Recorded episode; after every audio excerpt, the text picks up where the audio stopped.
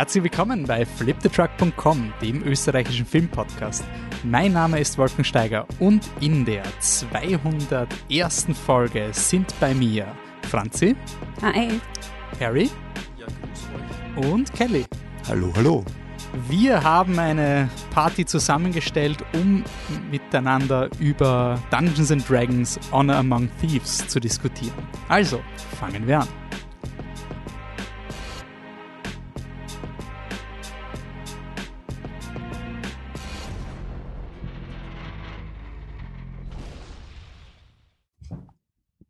So, bevor wir jetzt starten, hier eine Nachricht aus der Gegenwart. Ähm, mein Name ist Wolfgang Steiger und bei mir ist jetzt für ein paar Minuten das gesamte Team. Sagt mal alle Hallo. Hallo. Hallo. Hallo.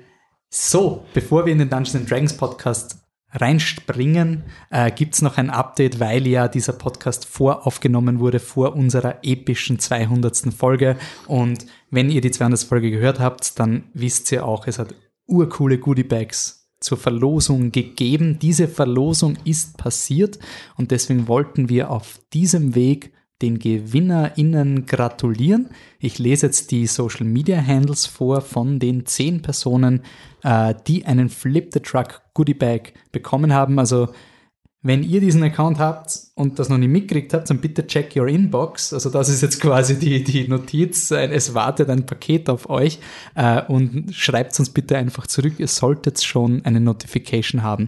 Also danke fürs Mitspielen und Gratulation an Crazy Book Lady, Babs Vienna, Denilaba 44, DTSG 007, El Cerito, Jakob van Webern, Kayetu Kaye 2a, Mar 15 Ija und Stefan Stopko. Also ihr hört es von den Handles, also wenn wir dann quasi das auch äh, im, im DM direkt mit echten Menschen assoziieren, wäre es cool, dann können wir auch die Goodie Bags euch zustellen. Äh, danke fürs Mitspielen und jetzt viel Spaß mit der 201. Folge zum Thema Dungeons and Dragons. Michi, Anne und Patrick werdet ihr dann im 202. Podcast entweder Ende Juli oder Anfang August hören zum Thema Air. Also jetzt mal viel Spaß mit Dungeons and Dragons.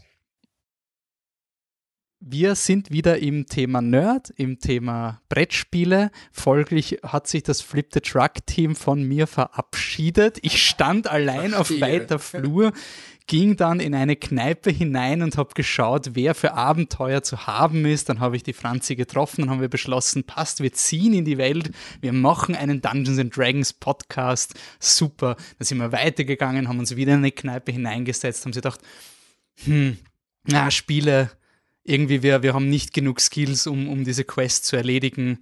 Aber in der Kneipe ist auch niemand. Gehen wir mal weiter, gehen wir die Marie-Hilfer-Straße runter.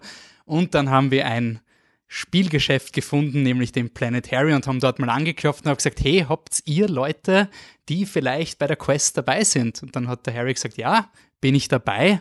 Dann habe gesagt, na, drei Leute ist ein bisschen wenig für diese Quest. Gibt es dann noch irgendjemand anderen? Ja, und dann ist gleich mein, weiß nicht, was man da verwendet, ein Rabe oder irgendwas losgeschickt worden über den Channel der Old Nerd zu den Old Nerd News, die der Harry gemeinsam mit Kelly macht. Und jetzt sind wir hier in unserer Vierer-Party. Also danke, dass ihr euch Zeit genommen habt für welcome, diesen Podcast. Welcome. Ja, die perfekte Anzahl für eine Dungeons and Dragons Party, ne? Vier okay. Abenteurer. Ist es so? Ja, tatsächlich, ja. Ausgezeichnet. In, in Kneipen und ohne Skill, so kennt man mich. Sehr gut. Uh, speaking of Kennen, wir machen dann noch eine Kennenlernrunde, damit auch quasi die Leute abgeholt werden, die vielleicht über den Planet Harry Kanal oder Old Nerd News oder Flip the Truck, da kommen jetzt ein paar Welten quasi zusammen. Aber nur generell, was ist unser Podcast? Ähm, in jeder Folge nehmen wir uns einen Film, in diesem Fall Dungeons and Dragons, und suchen dann drei andere Filme, die thematisch dazu passen und äh, biegen dann quasi ab.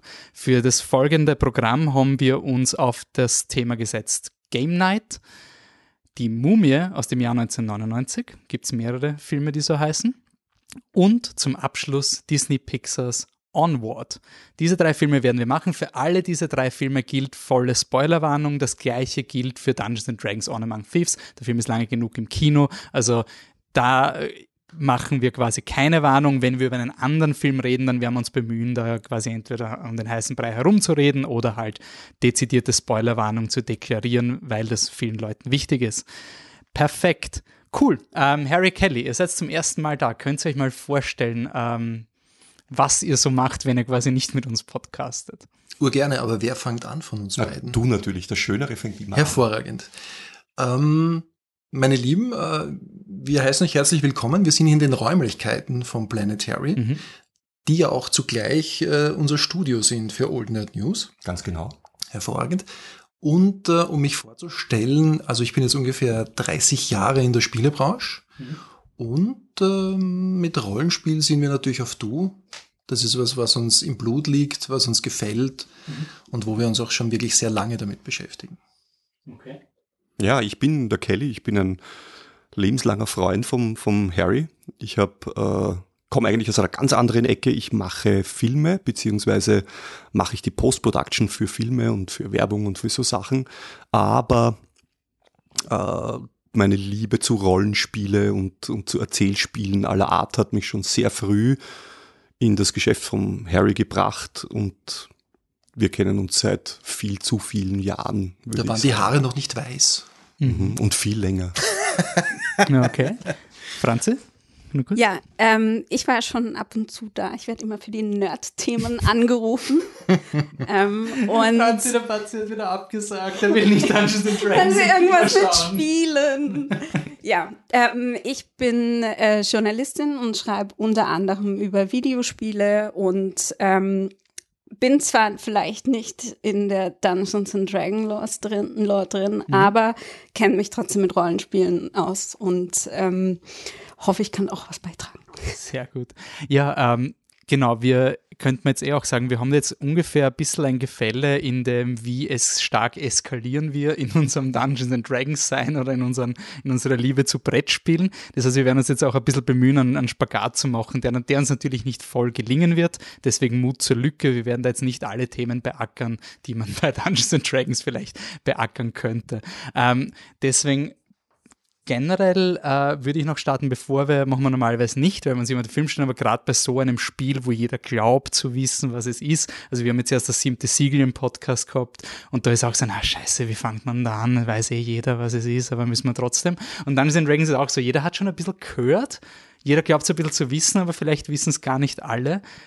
Was ist eigentlich Dungeons and Dragons? Ich muss sagen, ich selber war, habe Physik studiert und ich habe immer gesehen, dass es Gruppen auf der TU Wien gibt, die halt sich da immer so getroffen haben. So, wenn wir ein bisschen länger gelernt haben, haben sich da so Gruppen formiert, die da auf einen Tisch gesetzt haben. Eine Person hat dann angefangen zu reden und die anderen fünf haben dann extrem emotional quasi mit dieser Person interagiert. Das war lange Zeit mein Berührungspunkt mit Dungeons and Dragons. Ähm, Harry, kannst du uns vielleicht, oder ähm, Kelly, kannst du uns mal einen Überblick geben, was dieses Spiel eigentlich ist und wie es grob gespielt wird? Ja, ich fange einfach mal an. Entwickelt hat sich das Ganze eigentlich aus Chainmail. Das war eine eigentlich eine Kampfsimulation, die gekommen ist aus diesen Kriegsarmeen äh, gegen Armeen, Kämpfen gegeneinander. Chainmail war das erste, wo es um kleinere Gruppen ging oder sogar Einzelpersonen. Und aus dem hat sich dann das Rollenspiel entwickelt. Das heißt, dieses, ich verkörpere den Charakter nicht nur im Sinne einer Kampfsimulation, sondern eben weiter, ähm, wurde dann Dungeons and Dragons genannt. Mhm. Hat sich ganz am Anfang durch Kopien, durch, durch ähm, tatsächliche äh, kopierte Zetteln weitergegeben. So wurde das vermarktet und, und, und weitergegeben. Und mittlerweile sind wir bei der fünften Edition, also ich werde nicht zu weit ausholen bei dieser ganzen Sache. Mittlerweile sind wir bei der fünften Edition. Das Ganze ist riesengroß geworden, ist von Hasbro gekauft. Wizards of the Coast hat es damals übernommen, von Hasbro dann gekauft und ist jetzt ein großer Konzern, der das macht und eigentlich der Urvater aller Rollenspiele, könnte man sagen. Ein Rollenspiel ist wirklich, dass Leute eine Figur spielen. Also Gem- wirklich im Grunde wie Impro-Theater. Ja, es, Impro-Theater ist ein, ein Teil davon, würde ich sagen. Äh, ja, es gibt, es treffen sich, so wie du schon gesagt hast, es treffen sich ein paar Leute, setzen sich rund um einen Tisch. Einer dieser, dieser Personen ist dann der Spielleiter oder Spielleiterin, Mhm.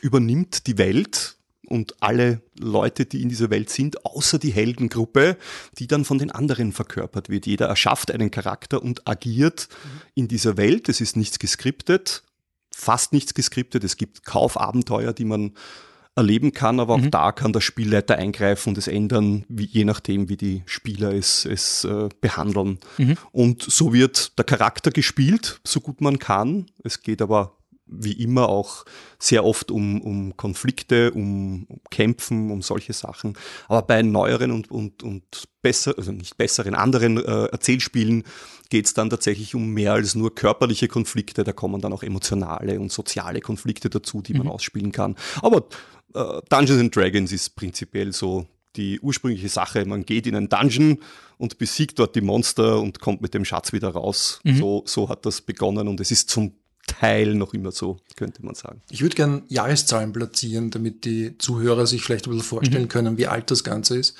1974 war das Startjahr für Dungeons Dragons. Das ist vielleicht ganz interessant. Und das erste deutsche Rollenspiel mit Namen Midgard war 1981. Mhm. Dungeon Dragons auf den deutschen Markt ist erst ein paar Jahre später gekommen. Mhm. Also das ist vielleicht so zum Einordnen, wie alt das Ganze ist. Ja. Hat schon ein paar Jahre auf dem Buckel. Wann gab es da so einen ersten Boom? War das in den 80ern? Also so die, das. Das werde ich beantworten, glaube ich, weil da war ich dann schon fast mitten im, äh, Business. Also Mitte der 80er Jahre war der erste große Boom, allerdings mit dem schwarzen Auge. Mhm. Jetzt bei uns, in unserer Region, von der gehe ich jetzt mal aus. Das war damals bei Schmidt-Spiele, da waren die Boxen, wenn man sich dran erinnert, ähm, die sehr viel bewegt haben. Und über diese einsteigerfreundliche Geschichte, damals war das schwarze Auge noch einsteigerfreundlich, sind dann viele andere Systeme im Fahrwasser dazugekommen. Und nur, dass wir es auch noch verorten für den aktuellen Film, also blöd gesagt, ähm, Herr der Ringe, also die Welt ungefähr, dass man sich so vorstellen kann. Also es gibt Elfen, es gibt Zwerge, aber es ist schon freier. Also es gibt Zauberer, Druiden, Nekromanten. Also es ist wirklich eine extrem vielseitige Welt, die auch so designt ist, dass man sich nicht nur, man muss nicht immer den Herr der Ringe durchspielen, man hat quasi Städte, wo ganz andere Strukturen existieren, man hat Wälder, wo halt wo das und das, also wo man nur Abenteuer machen kann. Und je nachdem, was die Spieler wollen, ist es eigentlich sehr dankbare Welt eigentlich. Ja. Also man kann es gar nicht festmachen auf, das ist die Dungeons and Dragons Fantasy-Welt? Doch, kann man kann schon. Man schon? Äh, kann man schon und kann man nicht. Die Welt, die wir gesehen haben in dem Film, um ja. den es dann gleich gehen wird, sind die Forgotten Realms, geschaffen vom Ed Greenwood damals, der jetzt aber nichts mehr damit zu tun hat und auch keine Royalties kriegt, lustigerweise. Also der schaut durch die Finger, könnte man sagen, hat das Ganze aber für Dungeons and Dragons kreiert, hat sehr viele Bücher geschrieben, ist auch noch immer äh, damit verbunden im Sinne eines eigenen Blogs und, mhm. und, alle diese Dinge, aber er kriegt keine Royalties und nichts. Aber Ferun, die Welt, auf die dieser äh, Film spielt und die Schwertküste, dort hat man das meiste gesehen, entlang der Schwertküste, rauf mhm. und runter, ähm, das ist alles in den Forgotten Realms. Mhm. Also das ist die Welt, in der das spielt. Dungeons Dragons hat aber noch andere Settings, so nennt man das, und da gibt's von einer postapokalyptischen Welt bis hin zu einer klassischen High Fantasy Dragonlance, die dann so ein bisschen mehr vielleicht sogar noch in die heroische Geschichte geht, mhm. äh, alles Mögliche, was man spielen kann. Aber ja, ich würde sagen, das Setting für die fünfte Edition, das am meisten gespielt wird, ist das Setting, in dem der Film spielt. Mhm. Es ist ja auch so, dass ähm, jetzt nicht einfach, man verkörpert eine Figur, aber das ist jetzt nicht einfach random irgendwas, sondern da gibt schon auch ähm, verschiedene Eigenschaften, die die Figuren haben, verschiedene Klassen. Ich komme jetzt aus einer, aus, aber das ist ja bei Rollenspielen normal, das ist ja da auch ja, so und das es gibt, steckt ja auch schon mal was ab. Ja, es gibt, es gibt Rollenspiele, die sind klassenlose Systeme, da gibt es keine Klasse. Und es gibt Rollenspiele, die haben Klassen und es gibt alles dazwischen natürlich auch. Aber Dungeons and Dragons ist ein klassisches, ich suche mir meine Rasse aus oder jetzt heißen sie Species oder, mhm. oder Ancestries, weil äh, Races wurde jetzt als äh, für schlecht erklärt, das so zu nennen. Die und dann sucht man sich eine Klasse aus und das ist eben so, wie du gesagt hast, der Magier oder der Druide oder mhm. der Schurke, der Krieger, der Barbar. Und aus diesen Kombinationen und noch ein paar anderen kleineren Dingen erschafft man sich den Charakter, den man darstellen will, ja. Mhm. Ähm, und was ich jetzt interessant finde, jetzt versucht man da seit einigen Jahrzehnten eigentlich schon das zu verfilmen. Also es gibt anscheinend genug Leute, die das spielen auf der Welt. Es scheint ein Markt zu Naja, es gibt ja auch schon drei Filme. Ne? Genau, also Ja. ich habe gesagt, also man versucht seit Jahrzehnten eine gute Version, Eine gute Version. auf Ja, ja, ja. zu bringen. Also es gab äh, famos eine 2000er Version Dungeons and Dragons, ja, die habe ich geschaut, einfach der Vollständigkeit halber, um auch zu wissen, was vorher kam, muss man nicht, aber ist ganz lustig. Aber gerechterweise hat der Hauptdarsteller dann später keine Rollen mehr bekommen. Ja. Just, Justin Whalen war das. Ja, ne? Justin Whalen. Und der, einer der zwei Filme, wo ich aus dem Kino gegangen bin. Ah, du hast aus den im Kino gesehen? Ich habe den im Kino gesehen und bin aus Protest Und rausgegangen. du warst damals aber auch schon so im Dungeons and Dragons. Ich Also du warst war- wirklich so, yes, Dungeons and Dragons, ich freue mich irgendwie, Ja, dass ja. ich das sehe. Und ich bin, ich bin gerade voll reingekippt zu dem Zeitpunkt und war ein ziemlicher Dungeons and Dragons Fan und war so enttäuscht von dem Film, dass ich mir, dass ich es nicht ausgehalten habe. Okay. Ich bin dann rausgegangen, ja. Das war halt auch noch so eine Zeit, wo man eben, wo man respektlos mit Material umgegangen ist. So. Ja, Also wo man einfach gesagt hat, okay, was eine billige Lizenz? Mama. ja. ja. Das war auch ungefähr, ja. Ähm, das hat sich anscheinend jetzt geändert. Ähm, wir haben jetzt 150 Millionen zur Verfügung für einen Film, äh, der produziert wurde äh, von, also ich glaube Hasbro hat irgendwie die Rechte und irgendein Studio steht, Paramount Picture steckt dahinter. Ähm, ganz groß mit halt auch äh, Chris Pine, Michelle Rodriguez, also wirklich so ähm, A-Klasse ähm, äh, Zugpferde für Blockbuster. Ähm, das heißt, die, die die Version, also die, die Ansprüche an den Dungeons and Dragons hat sich ziemlich gedreht. Jetzt kommt 2022 die neueste Version ins Kino und ähm, interessant ist, wir besprechen dann einen anderen Film von den Regisseuren auch noch, aber Jonathan Goldstein und John Francis Daly führen Regie. Und die sind schon bekannt gewesen für einen sehr guten Humor und irgendwie eine sehr spaßige Unterhaltung, aber mit ein bisschen einen emotionalen Punch vielleicht, der jetzt vielleicht nicht super groß ausfällt, aber auf jeden Fall mit da ist. Ähm, das heißt mal einfach in die Runde, jetzt kommt ein Dungeons Dragons, die Geschichte äh, sollte ich nur kurz zusammenfassen.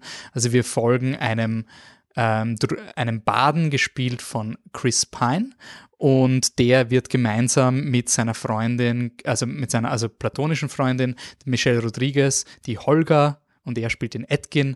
Also die sind quasi ein Duo ähm, und die kümmern sich um die Tochter von dem ähm, Baden. Also das ist quasi ein kleines Kind und sie haben, also Mutter ist gestorben, er ist der Vater, kümmert sich quasi um seine Tochter und ähm, die äh, Holga ist eben auch mit von der Partie und ist da quasi ein bisschen die, ja, also fürs Kind ist sie die, die Mutter Ansprechperson, könnte man mal so sagen. Diese- Ersatzmutter, genau. Ersatzmutter.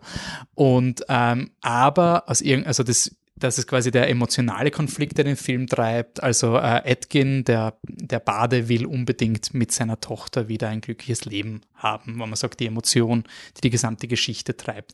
Warum ist das so schwierig? Naja, er ist involviert gewesen in einigen ähm, ja nicht ganz so heroischen Aktionen und ist dann ins Gefängnis gekommen. Der Film beginnt mal am Anfang mit einem Mysterium, warum ist er überhaupt, über, äh, überhaupt in diesem Gefängnis mit der Holger. Es wird dann die Geschichte aufgerollt und es stellt sich eben dann heraus, dass er übers Ohr gehauen wurde vom Forge Fitzwilliam, gespielt von Hugh Grant in einer Fantastisch gespielt. also Paddington 2 war quasi das Ticket für Hugh Grant, dass er endlich mal Bösewichte spielen kann und jetzt ist er endlich, also ich, ich habe diesen Hugh Grant viel lieber als den Ja. romantischen Komödien Hugh Ja. Grant. Ähm, also das ist quasi der Antagonist, der ist quasi verbündet mit einer roten Zaubererin, gespielt von Daisy Head äh, und die plant, also die schaut so böse aus, die plant sicher was ganz, ganz Böses, das weiß man quasi von Anfang an. Das ist dem Chris Pine eigentlich relativ egal. Was ihn richtig stört, ist, dass der Hugh Grant Charakter, also der Forge eben während der Chris Pine im Gefängnis war,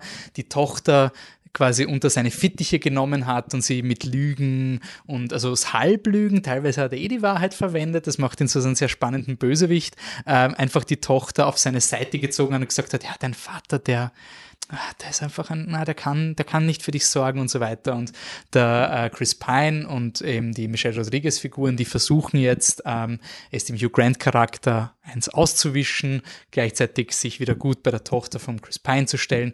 Und dazu müssen sie halt über den Lauf des Filmes zig Millionen Quests, also Aufträge, abarbeiten. Also in bekannter Dungeons Dragons Manier gehen sie halt von einer Bar zur nächsten, holen einen Auftrag, um ein Ding zu finden, das ein Ding findet, um ein Ding zu finden, um irgendwo einzubrechen oder sowas. Und ja, da plätschert der Film eigentlich vor sich hin. Und mein erster Eindruck war sehr positiv. Aber ähm, Kelly, du hast schon gesagt, du warst 2000 im Kino. Ja. Voll enttäuscht. So, Sehr enttäuscht. 22 Jahre später. Was ist passiert? Ich war sehr glücklich. Ich habe Okay. den Film gesehen, ich war, ich war angenehm überrascht, kann man sagen, obwohl ich mir viele, viele äh, Previews oder, oder Berichte schon durchgelesen habe, natürlich bevor er zu uns ins Kino gekommen ist, weil es mich sehr interessiert hat, weil es genau meine Ecke ist. Ne? Und im Endeffekt hat der Film mich kein bisschen enttäuscht, obwohl ich sogar schon ein bisschen höhere Erwartungen gehabt habe, als, als ich mir selbst erwünscht hätte. Mhm. Und äh, ja, hat mich aber nicht enttäuscht. Es war ein, ein guter Film, wenn ich einen Vergleich machen darf. Es war so ein bisschen wie der erste ähm, Guardians of the Galaxy, von dem ich mir nichts erwartet habe. Mhm. Der hat mir dann sehr gut gefallen. Ja. Bei dem war es sogar noch ein bisschen besser, weil da habe ich mir schon ein bisschen was erwartet und er hat mich, hat die Erwartungen noch so ein klein wenig übertroffen. Mhm. Ich meine, sind ähnliche, sind auch von der Struktur, sie borgen sich ja von den ähnlichen Quellen quasi. Also man Ja. hat diese, äh, was ist Deutsch für Rogue, Schurken oder Ganoven, äh, diese Figuren, die halt ja, ein bisschen auf der falschen Seite vom Gesetz sind, Ja. aber eh ein gutes Herz und im Endeffekt retten es halt eh die, die Welt, wenn es drauf ankommt. Ja, Also so. ja, ja, ja. So sind wir ja nicht und ein bisschen Gold für die Armen können wir, können wir zum Schluss eh noch hergeben. Genau. Vielleicht war es unabsichtlich, aber trotzdem ja, karitativ. Die Schurken mit Herz im Endeffekt, ja. Na, war, war ein sehr guter Film. Hat mich, wie gesagt, nicht enttäuscht. Das Pacing war hervorragend und äh, alle Schauspieler haben ihre Rolle hervorragend dargestellt. Mhm. Ja, ich fand halt, es war ein kluger Schachzug, ähm, jetzt mit so viel Geld so eine Art Heist-Movie zu drehen, weil damit kann man sich schnell identifizieren. Mhm. Wenn man jetzt wieder irgendwas high sophisticated aus der Welt herausnimmt und dann versucht, das zu verfilmen, ist es vielleicht zu abgespaced für das breite Publikum. Ich hoffe halt, dass es jetzt einen Sog entwickelt Mhm. und dass im Zuge dessen mehr in die Richtung gemacht wird, weil das Fantasy, das gut produzierte Fantasy im Kino liegt ja irgendwie brach. Aber ich glaube, der Film hat das Potenzial, da einiges zu bewegen und neu zu beleben. Mhm. Franzi, du hast wenig Kontakt mit D&D gehabt. Wie ist es dir gegangen eigentlich? Ja, ähm, ich hatte äh, wahnsinnig viel Spaß. Ähm, ich habe ich hab viel gelacht. Der Humor hat sehr gut getroffen, obwohl ich die Geschichte teils, also ich fand sie sehr voraus, ähm, Vorhersehbar. vorhersehbar, vorhersehbar.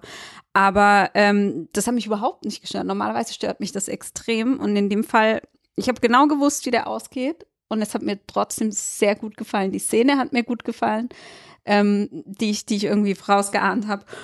Der, der Humor war auch deswegen super, weil er so viel Respekt hatte für, für Spiele, für das Spielen, für das, wie, wie solche Quests ablaufen. Und ähm, immer wieder konnte ich mich einfach so total in so eine Spielsituation rein, reindenken, während ich den Film gesehen habe. Und das hat mir, das hat mir richtig gut gefallen. Das habe ich selten so, so clever erlebt. Es ist, glaube ich, sehr gefährlich, in so einem Genrefilm Humor zu verwenden, weil die Fans sich dann sehr leicht verarscht vorkommen. Wenn es nicht trifft, wenn es nicht zündet, Ja. dann komme ich mir schlecht vor, wenn ich in dem Film sitze, weil ich bin ja Fan von dem Thema. Ja. Und dann machen sich die über das lustig. Aber in dem Film war halt nie ein Gag, der nach hinten losgegangen ist. Im Gegenteil. Man hat sich total wiedergefunden, teilweise in seinen eigenen Rollenspiel-Sessions. Und das war das Geniale an dem Film, ne? dass der Fan zufriedengestellt wird, ohne dass man sich über ihn lustig macht. Das ist gefährlich bei so Sachen. Wenn es dann ernst und düsteren Film drehst, hast du diese Gefahr nicht. Ne? Da wäre aber, glaube ich, das Gegenteil dann passiert. Ich habe nämlich, also ich glaube, das war der Grund, warum ich lange mit D&D gehadert habe. Also für mich war dieses Stigma halt einfach riesig. Also bei mir war so ein, scheiße, ich bin jetzt auf der TU, ich studiere Physik, wenn ich jetzt noch Dungeons Dragons spiele, ist aus. Also quasi, ja, verstehe. also quasi, und ich habe dann viel zu spät erst mit D&D angefangen, erst seit einem Jahr und bin so, scheiße, was habe ich verpasst? Also quasi in diese Richtung. Ja. Und ähm, aber quasi immer dieses, dieses ein bisschen zu ernst nehmen kann auch massiv noch hin. Also quasi der Film hat gewusst, okay, er darf jetzt nicht zu episch, nicht Hardcore Herr der Ringe gehen. Ja. Ähm, aber gleichzeitig, was mir so gefallen hat, ist, also er hat eine Szene, wo ich dann gewusst habe, okay, der Film funktioniert. Ich habe schon wegen Game Night, also den, was wir noch später erwähnen werden, schon hohe Erwartungen am Humor gehabt. War dann ein bisschen überrascht, dass er gar nicht so permanent lustig ist. Aber das ist auch okay, weil der Film will ja eine normale Geschichte auch erzählen. Und der es gibt eine Szene, wo sie in so einem ähm, Verlies sind und da ist natürlich ein Drache. Ähm, und der ist fett, der ist so fett. Und der hat quasi schon seit hunderten Jahren frisst der wahrscheinlich Abenteurer. Weißt du, dass, dass der tatsächlich, dass es den tatsächlich gibt im Lore und dass, wenn man Okay. ein Dungeons and Dragons Fan ist, genau weiß, warum der dick ist? Warum ist er dick? Der wird von Dunkelzwergen, die da unten leben, gehalten, um die Schmieden anzufeuern und die füttern ihm halt so gut sie können, Oh, okay, damit er okay, immer okay. zufrieden ist und er bekommt seinen Schatz und Ja. bekommt seinen Hort und muss halt nichts tun. Der wird dauernd gefüttert. Ne? Ah. Und da gibt gibt's tatsächlich, das war das Schöne auch bei dem Film, dass ganz, ganz viel Humor drinnen war, der, egal ob man jetzt Dungeons and Dragons Fan ist, ich glaube, es, Es findet jeder lustig, es Also- funktioniert für Leute, die noch nie was mit Dungeons and Dragons zu tun gehabt haben. Und wenn man aber Fan ist von Dungeons and Dragons, gibt's immer so kleine Häppchen, Mhm. die nicht auffallen, wenn man es nicht weiß, aber wenn man Fan ist, zeigt man hin und sagt, das war fantastisch gemacht. Ne? Weil, Oder, oder auch das Gegenteil, dass man sagt, hey cool, da, da kann ich mehr erfahren. Also quasi, ich habe jetzt Ja, eine positive ja. Erfahrung und jetzt bin ich so, oh, genau, das ist nicht ein, der hat das rausgeworfen, sondern da gibt es mehr. gibt's mehr im Hintergrund, ja. Was aber so cool in der Szene, weil sie ist so absurd, aber für die Figuren ist es nicht absurd. Es ist niemand, der so snarkt in die Kamera und das Gesicht versieht. Oh lol, was ist denn das für ein fetter Drache? Das ist ein Riesendrache und der wird uns jetzt alle umbringen. Der ist ja also auch- quasi, der das ist ja auch gefährlich, Das ist ne? unfassbar Ja. gefährlich und keiner von dieser Gruppe hat gerade Zeit, einen snarky Witz für die Kamera zu machen und deswegen ist es aber so angenehm, weil wir als, als Publikum es einfach nicht mehr packen. Ich Ja. habe das so lustig gefunden. Ich auch, ja. Also die Figuren müssen mir nicht sagen, dass es lustig ist, wenn ich sehe, wie dieser fette Drache runterrollt. Es ist Ja, ja, ja. Extrem gefährlich, wenn er seitwärts rollt. Ja, da ist er Das war die, Ist es wirklich eine Spielmechanik, dass er seitwärts Nein, rollt? nein, das ist keine Spielmechanik. aber, aber es ist halt einfach fantastisch, dem zuzuschauen. Und so wie du sagst, ne, für die Leute dort ist das kein, ist das nicht lustig, weil da ist einfach ein gefährlicher, großer, schwerer Drache, der sie jagt. Ne? Mhm. Für uns als Zuseher hat es eine gewisse Slapstick und wir haben viel Spaß gehabt. Und, ne? und der Film betont es auch nicht so. Also er ist auch nicht so stolz auf die Tatsache, dass er jetzt einen fetten Drachen hat. Also es gibt ja viele Filme, die das dann auch reinreiben müssen, wie Ja, ja, genial dieser Witz jetzt gerade Ja. ist. Und äh, das, das hat er wirklich gut, gut gehandelt. Ähm, also es war einerseits respektvoll, weil es halt für die Figuren emotionale Wahrheit gehabt hat. Das ist halt auch dieser, ich glaube, das vielleicht hat deswegen Franzi der Film auch funktioniert mit, er hat ein ganz klares emotionales Ziel. Und du willst halt einfach, dass der Chris Pine Charakter seine Tochter umarmt. Quasi, das ist so klassischer Channing Tatum White House Down. Also so quasi, äh, ich will diese Umarmung quasi und darauf steuert das hin und dann, dann ist das halt so. Aber der Film untermauert es. halt. Also es kann jetzt sein, dass, dass man jetzt nicht sagt, boah, das ist der emotionalste Vater-Tochter-Konflikt, den ich je auf der Leinwand gesehen habe. Aber er ist zumindest da und der Film steht dazu und wenn es für dich funktioniert, dann schön. Wenn nicht, ist halt ein normaler Film. Also ich finde, er ein hat- lustig, guter, normaler Film. Ja. Ja. Ich bin ja voll bei der Franzi. Ich habe auch natürlich, es, wie du sagst, es hat nicht das Rad neu erfunden. Es ist völlig klar, wie der Film enden wird. Aber der Weg dorthin war so lustig und gut erzählt und kohärent und in sich stimmig, dass mir jede Sekunde Spaß gemacht hat, mit den Leuten dort auf dieser Reise zu sein. Mhm. Und als Fan diese kleinen Snippets zu haben, die mich dann zufriedengestellt haben als Dungeons and Dragons Fan. Ne? Und das muss man auch erstmal schaffen bei einem, äh, ich glaube, 134 Minuten oder so. ja, also Da habe ich zwei Stunden. geguckt und habe gedacht, boah, puh. Ja, Und Plötzlich ich habe war es er nicht, vorbei, ja, ne? ich habe es nicht gemerkt. Und das ist eigentlich echt auch eine Leistung inzwischen, weil äh, die Länge ist halt vorgegeben und die muss man halt irgendwie füllen. Mhm. Und dann machen wir halt noch das und das und das. Und ich hatte da, es war gut gefüllt mit tollen Sachen, die mir Spaß gemacht haben. Ich finde es, was mir überrascht hat, ich habe in der Mitte vom Film irgendwie vergessen, was sie eigentlich machen wollen. Also, ich, ich, ich fand das auf eine Art auch sehr Dungeons and Dragons authentisch. Ja, dass, ja. Man, dass man irgendwann nicht mehr weiß, warum man diesen Helm eigentlich braucht. Ja, genau. Aber, und ich habe mir nachher gefragt, warum es mich nicht gestört hat. Weil das ist normalerweise ein Riesenproblem, dass du irgendwann das Fringe die Dong auf der Hippe die du und dann musst du noch irgendwo weiter und du weißt eigentlich gar nicht mehr warum. Aber ich glaube, das Coole war halt, also egal, in, in der Szene habe ich immer gewusst, dass sie wollten. Also selbst wenn ich nicht gewusst habe, was der Helm macht, ich wusste, sie brauchen den Helm. Also das war, war vom Film ganz klar. Äh, Deswegen war es wichtig. Und ich habe da immer gewusst, okay, im Endeffekt Hugh Grant böse, Tochter lieb. Also quasi so, es war immer schon dieses egal, war, war, wie es dann man ist. weiß, worum es geht. Ich war ja ähm, mit ähm, Menschen im Kino, die mit Marvel, ich erwähne das jetzt bewusst, und Dungeons Dragons nichts am Hut haben oder mit Fantasy allgemein. Die habe ich ins Kino mitgenommen. Und für die war die Abschlussszene, die jetzt sehr Hulk-Marvelig war, wo der All Bear dann die böse Magierin furchtbar in den Boden mhm. gestampft hat.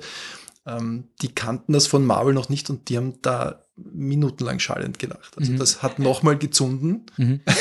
das hat echt gut funktioniert. Ja. Für Leute, die gar nicht aus dem Genre sind. Ja. ja. Also das heißt wirklich, es funktioniert auch, weil ich kenne noch keinen außerhalb der. Ja, also wir haben eine Person mitgenommen, die wirklich an dem Tag, wo wir geschaut haben, gesagt haben, ich weiß nicht mal, was Dungeons and Dragons ist. Mhm. Die hat zumindest gesagt, ihr hat es gefallen. Also ich weiß jetzt nicht, ob sie ehrlich war, aber es hat so gewirkt, dass jetzt zumindest ja. zwei also nette Die, die mit uns gehabt. mit waren, die waren ganz angetan. Ja, ich habe kenne auch zwei, drei Leute, die dort waren bei diesem Event. Äh, beim Heidenkino, oder? Beim Heidenkino, ja, beim Heidenkino genau. Und die kannten auch, die waren weder besonders Fantasy-affin noch, noch schon gar nicht Dungeons and Dragons und so, aber die haben viel Spaß gehabt und ihnen hat der Film sehr gut gefallen. Ja. Die mhm. waren auch zwei Stunden lang gut unterhalten. Ich, ich glaube ein bisschen auch, äh, das hast du eh schon auch angesprochen, Harry, die, ähm, sie haben eine perfekte Balance geschaffen zwischen, äh, wir, wir benutzen ganz viele Fachbegriffe aber wir benutzen sie nicht ironisch. Es ist nicht, haha, wir suchen das Flievertüt von sonst wie. Mhm. Oder, und aber auch nicht so übertrieben, Sachen emotional aufgeladen. Das ist jetzt der wichtige Ring. Ihr kennt den alle Nerds. Sondern sie haben, sie sind respektvoll, haben sie Sachen einfach, das ist jetzt so, es gibt jetzt diesen Eulenbär. Der Eulenbär ist da. Deal with it. Es ist ein absolutes Statement in dem Film von allen Dingen, die da drin sind, die werden einfach mit äh, respektvoll und akzeptiert, dass die jetzt da sind. Da wird nicht groß drum rumgeredet, sondern all die weirden Sachen, die Leute, die es nicht kennen, in anderen Filmen komisch finden würden, sind mhm. hier einfach ist halt da, akzeptiere ich, geht weiter. Und das haben die so gut hinbekommen, das habe ich selten in dieser Klasse gesehen, muss ich sagen. Ich würde sogar noch ein bisschen weitergehen. Ich würde sagen, Dinge, die wie zum Beispiel der Aulbär, äh, für Leute, die das nicht kennen, vielleicht ein bisschen komisch wäre, wurden sogar in der Story ein bisschen erklärt mhm. oder mhm. zumindest so weit behandelt, dass auch ein jemand, der sich nicht auskennt, das akzeptieren kann, so wie du sagst. Ah ja, die, die Leute, was ist denn das? Ah, ja, ist ein Allbär. Es Schwierige ist aber, dass die Welt, das hat man eigentlich, also meistens haben wir diesen, diesen Fish out of Water Charakter, also diese Figur, die sich halt nicht auskennt und der Harry Potter, der nach Hogwarts kommt und bei jeder ja. Szene mhm. fürs Publikum fragt.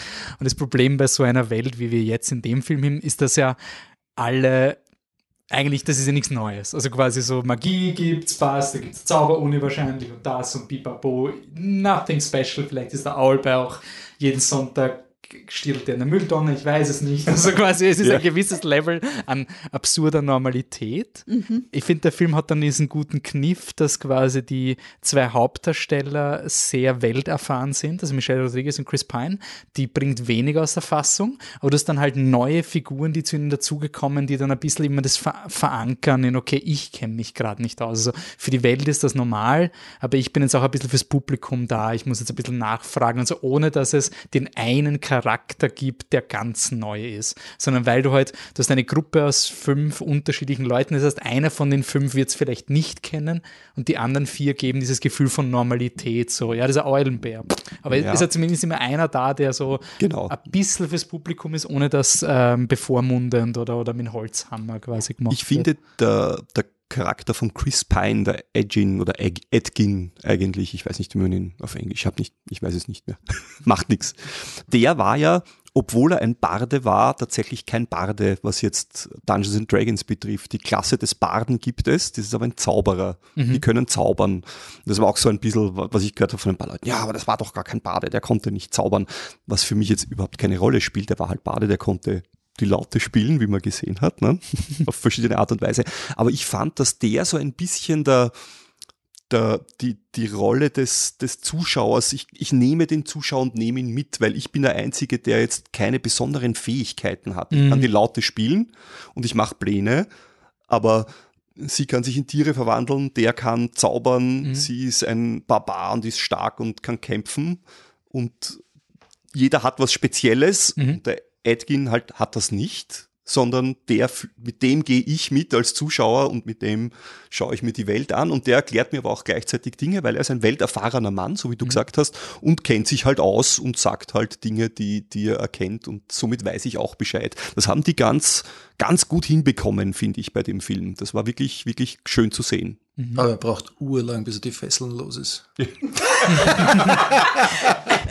das fand ich so schön. Super. Ich, die Szene war sowieso so unterhaltsam. Sie schon ja, am Kämpfen, haut alles kurz und klein und er ruppelt an so einem ja, Klein. Ja, er will ihr zu Hilfe kommen. Ja, ja er probiert. Relativ spät schafft das dann. Ja. ja. Aber es ist zum Beispiel, was mir bei dem Film, und das ist jetzt vielleicht auch Dungeons Dragons äh, Thema, äh, nie aufgehuft ist. Ich habe nie die Entscheidungen der Hauptprotagonistin in Frage gestellt. Also ich habe mir nie gedacht, das hätte ich jetzt nicht gemacht. Das finde mhm. ich für mich als, als Rollenspieler unlogisch. Bei Lord of the Rings ging es mir dauernd so. Also in Lord of the Rings über drei Filme hinweg bin ich oft im Kino gesessen und habe gedacht, das gibt's nicht. Ich, ich, ich verstehe jetzt. Es ist bei Lord of the Rings fantasy-technisch so wie oft in Horrorfilmen, wo ich mir denke, ich gehe da jetzt alleine hin, obwohl ich weiß, da ist es total gefährlich. Dann ist es halt der Gandalf, der ganz alleine, ohne irgendeine Unterstützung irgendwo hingeht, wo es total gefährlich ist. Mhm. Also ich habe mit Lord of the Rings echt ab und zu so richtig Probleme. Aber nicht mit Dungeons and Dragons. Nicht mit Dungeons and Dragons. Honor Among Thieves, ist schön, oder? Sehr hervorragend.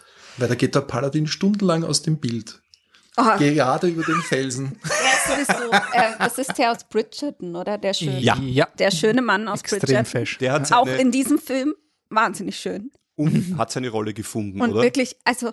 Äh, Regie Jean Page. Genau. Ja. Als Xenk Yenda. Ich, ich habe mich jetzt auf die Figurennamen ja, ja, ja, ja. Nur ähm, Schauspieler, weil das, ein, das wird nichts. Aber den Schauspieler kann ich auch nicht aussprechen. Page. Page, okay. Der schöne ähm, Page. Der schöne Page. Page. Das ist doch was ist Mittelalter, oder? Ja. der, der schöne Page als, als so eine Paladin-mäßig. War ein Paladin. War ein Paladin. Ja. Ganz eindeutig. Strahlend in, in, in gleißender Rüstung. Von und Anfang bis Ende. So nobel und so edel und ey, ich, solche Charaktere in, in allen Videospielen, in allen Pen and Paper kommt immer irgendwo so einer und ist weise und, und, und es ist fantastisch. Ich habe es so geliebt. Aber er ist nicht nervig.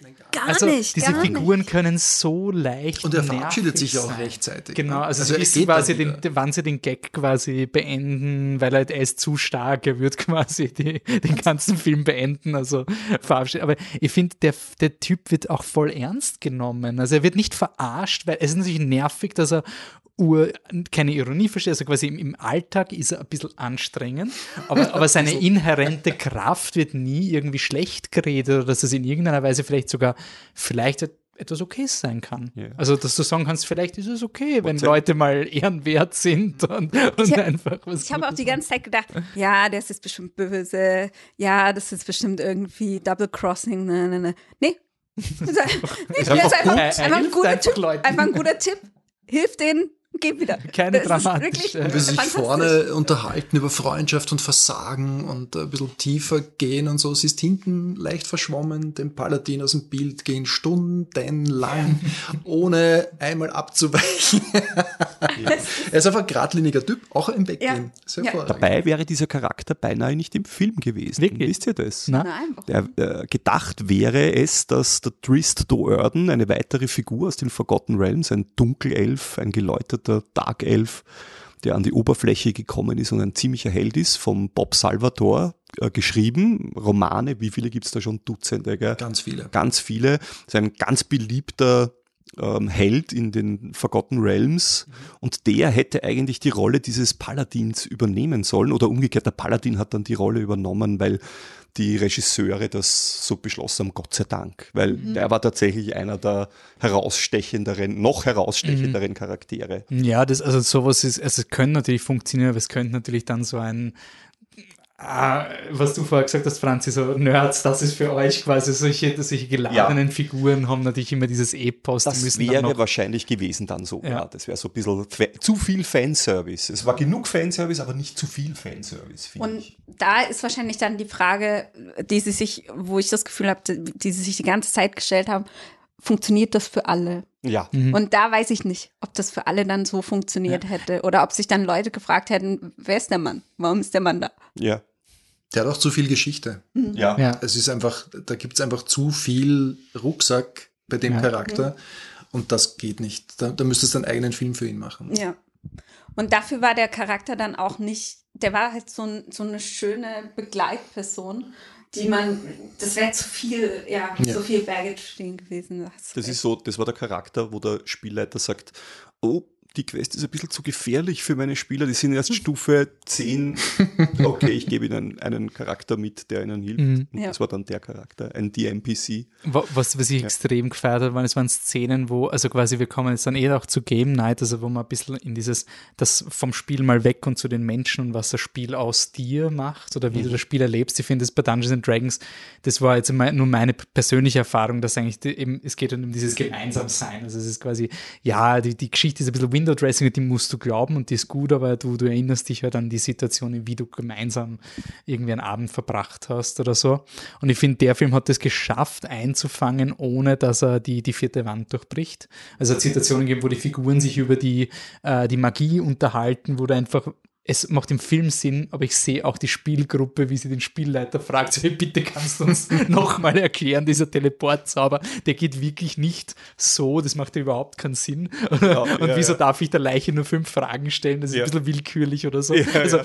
Oder auch so Situationen, wo zum Beispiel es gibt ähm, den, den 20-seitigen Würfel bei Dungeons and Dragons, ja, der oftmals gerollt wird. Und wenn der ein 20er ist, ist es super gut und wenn er ein 1 ist, ist es ganz, ganz schlecht. Und da kann man googeln, da gibt es tausende Memes über diesen Einser, der alles, wenn du diesen Einser würfelst, geht quasi die Welt unter.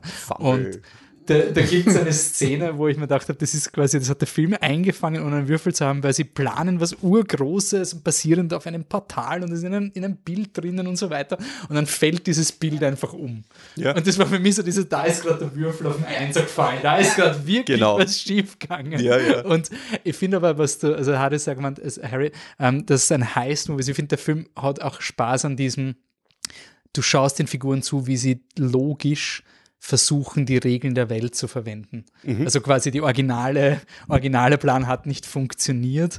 Wie können wir unsere Skills jetzt so zusammenlegen, dass das noch irgendwie, okay, ich verwandle mich in eine Motte und dann kann ich da unten durchwuseln und so. Und ich finde, das war, also das ist sowohl bei Dungeons Dragons extrem äh, also be befriedigend, wenn du es schaffst, gemeinsam die Regeln einzuhalten und trotzdem das Spiel zu überlisten oder quasi diesen, diese Niederlage doch noch irgendwie umzudrehen. Ich finde, das hat der Film, ohne dass es dir gezeigt hat, hallo, ich mache jetzt Dungeons Dragons, weil es so, ja, das, also wie sie die Quest zum Schluss lösen, war für mich so, ja, also das, das, da unterscheidet er sich von einem Harry Potter oder Herr der Ringe. Also wenn ich sage, was bringt dieser Film als Film? Äh, und warum ist er nicht nur ein Herr der Ringe Neuaufguss oder Ja. sowas? Ich finde, das macht der Film wirklich cool, dass er dieses Spielerlebnis zwar nicht offensichtlich, aber schon man kann nach dem Film den Leuten erklären und genauso fühlt es sich an bei Dungeons and Dragons, wenn wir sitzen und, und gemeinsam tüfteln und so. Ja, es ist auch Ja, tatsächlich schön gesagt, genauso. ja. Es ist wirklich so, du, äh, die Szenen, über die man jetzt redet, wenn man den Film gesehen hat, sind Szenen, über die reden Spieler.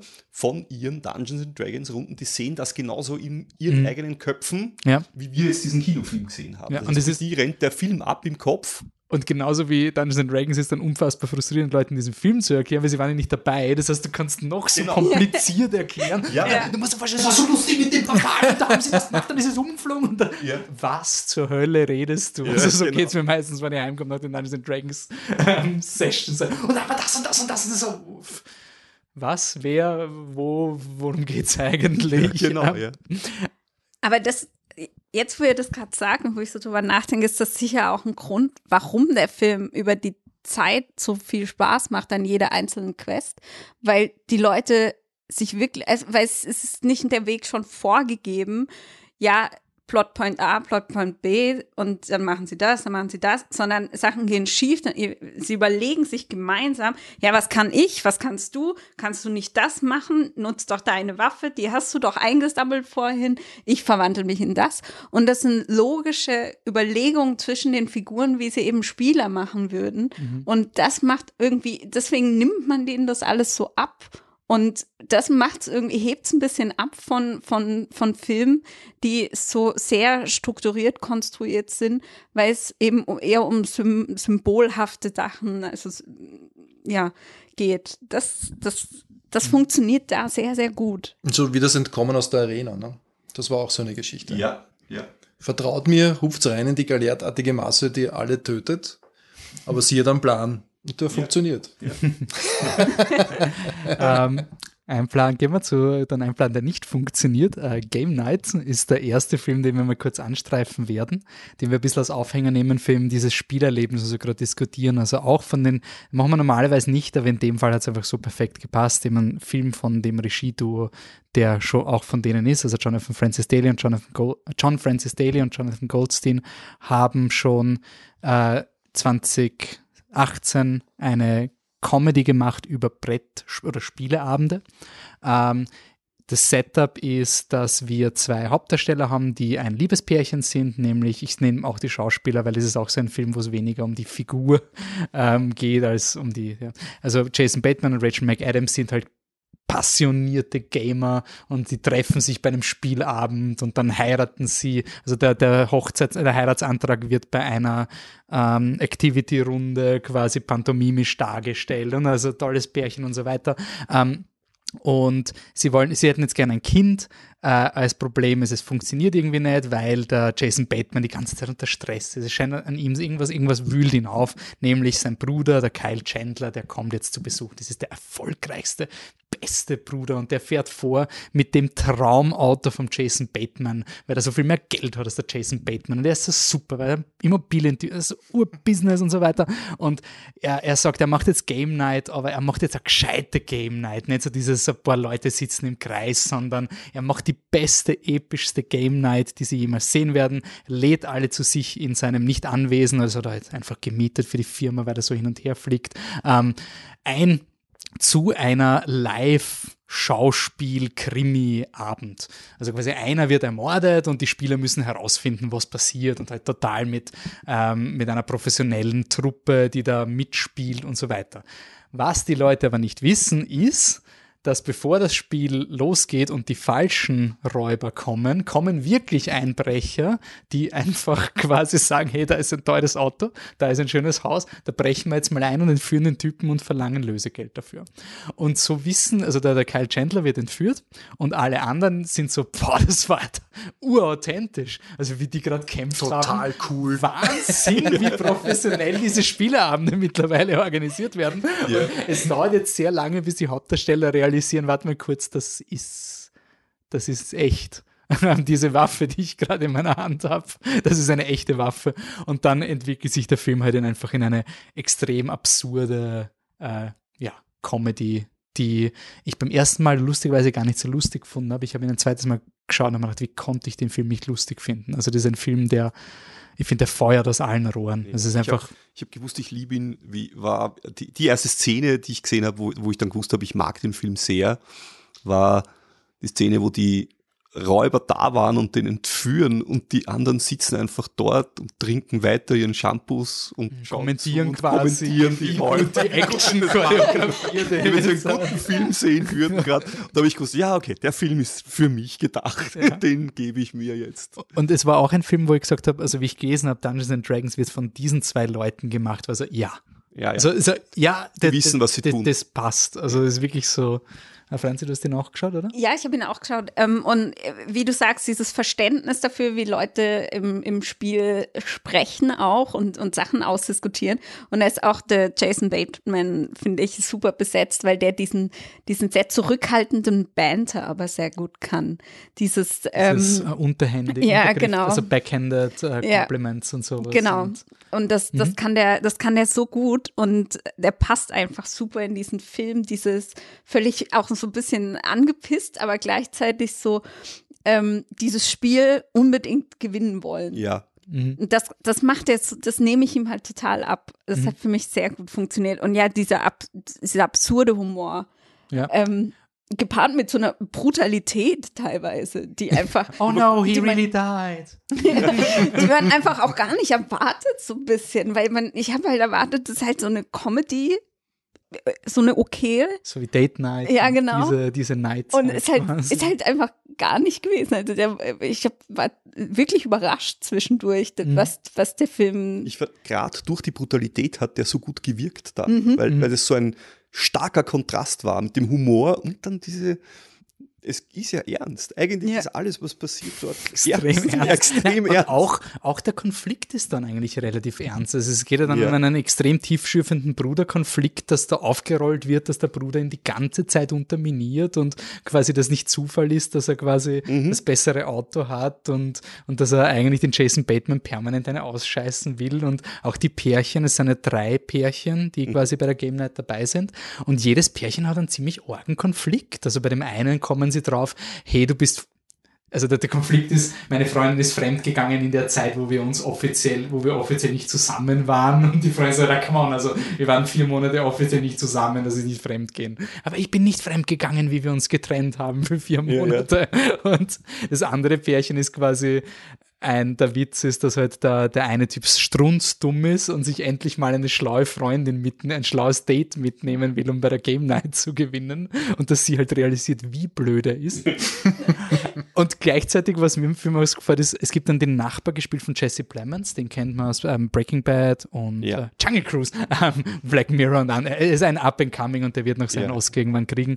Und der spielt den Nachbar und was mir an dem so gefreut ist, dass er da die Hauptdarsteller ein bisschen, ich glaube, ich weiß nicht, ob ihr das weiß, aber ich habe das auch schon mal gemacht, dieses, man sucht so eine Ausrede, um mit dem Typen das Gespräch zu beenden. Also so Ja, ja. ein, so man sucht diesen Exit Ja, und, und ja, er, ja. Er, er steht da so total unangenehm und er ist einfach so ein Ja. unangenehmer Charakter und, und es kommen offensichtlich gerade die Freunde zum Spieleabend und er ist nicht eingeladen und er fragt halt so nach, so hey, macht den Spieleabend? Nein, nein, ähm, diese Chips waren gerade in Aktion, deswegen haben wir so viel gekauft Ja, und ja. dieser frischer Tat ertappt sein und dass halt der Film den Mut hat, die Schauspieler auch mal ein richtiges Arschloch darstellen. Also das ist Ja. einfach nicht cool, also so in Filmsprache. Einer, der nicht weggeht aus dem ja, Bild. das bin immer ich eigentlich.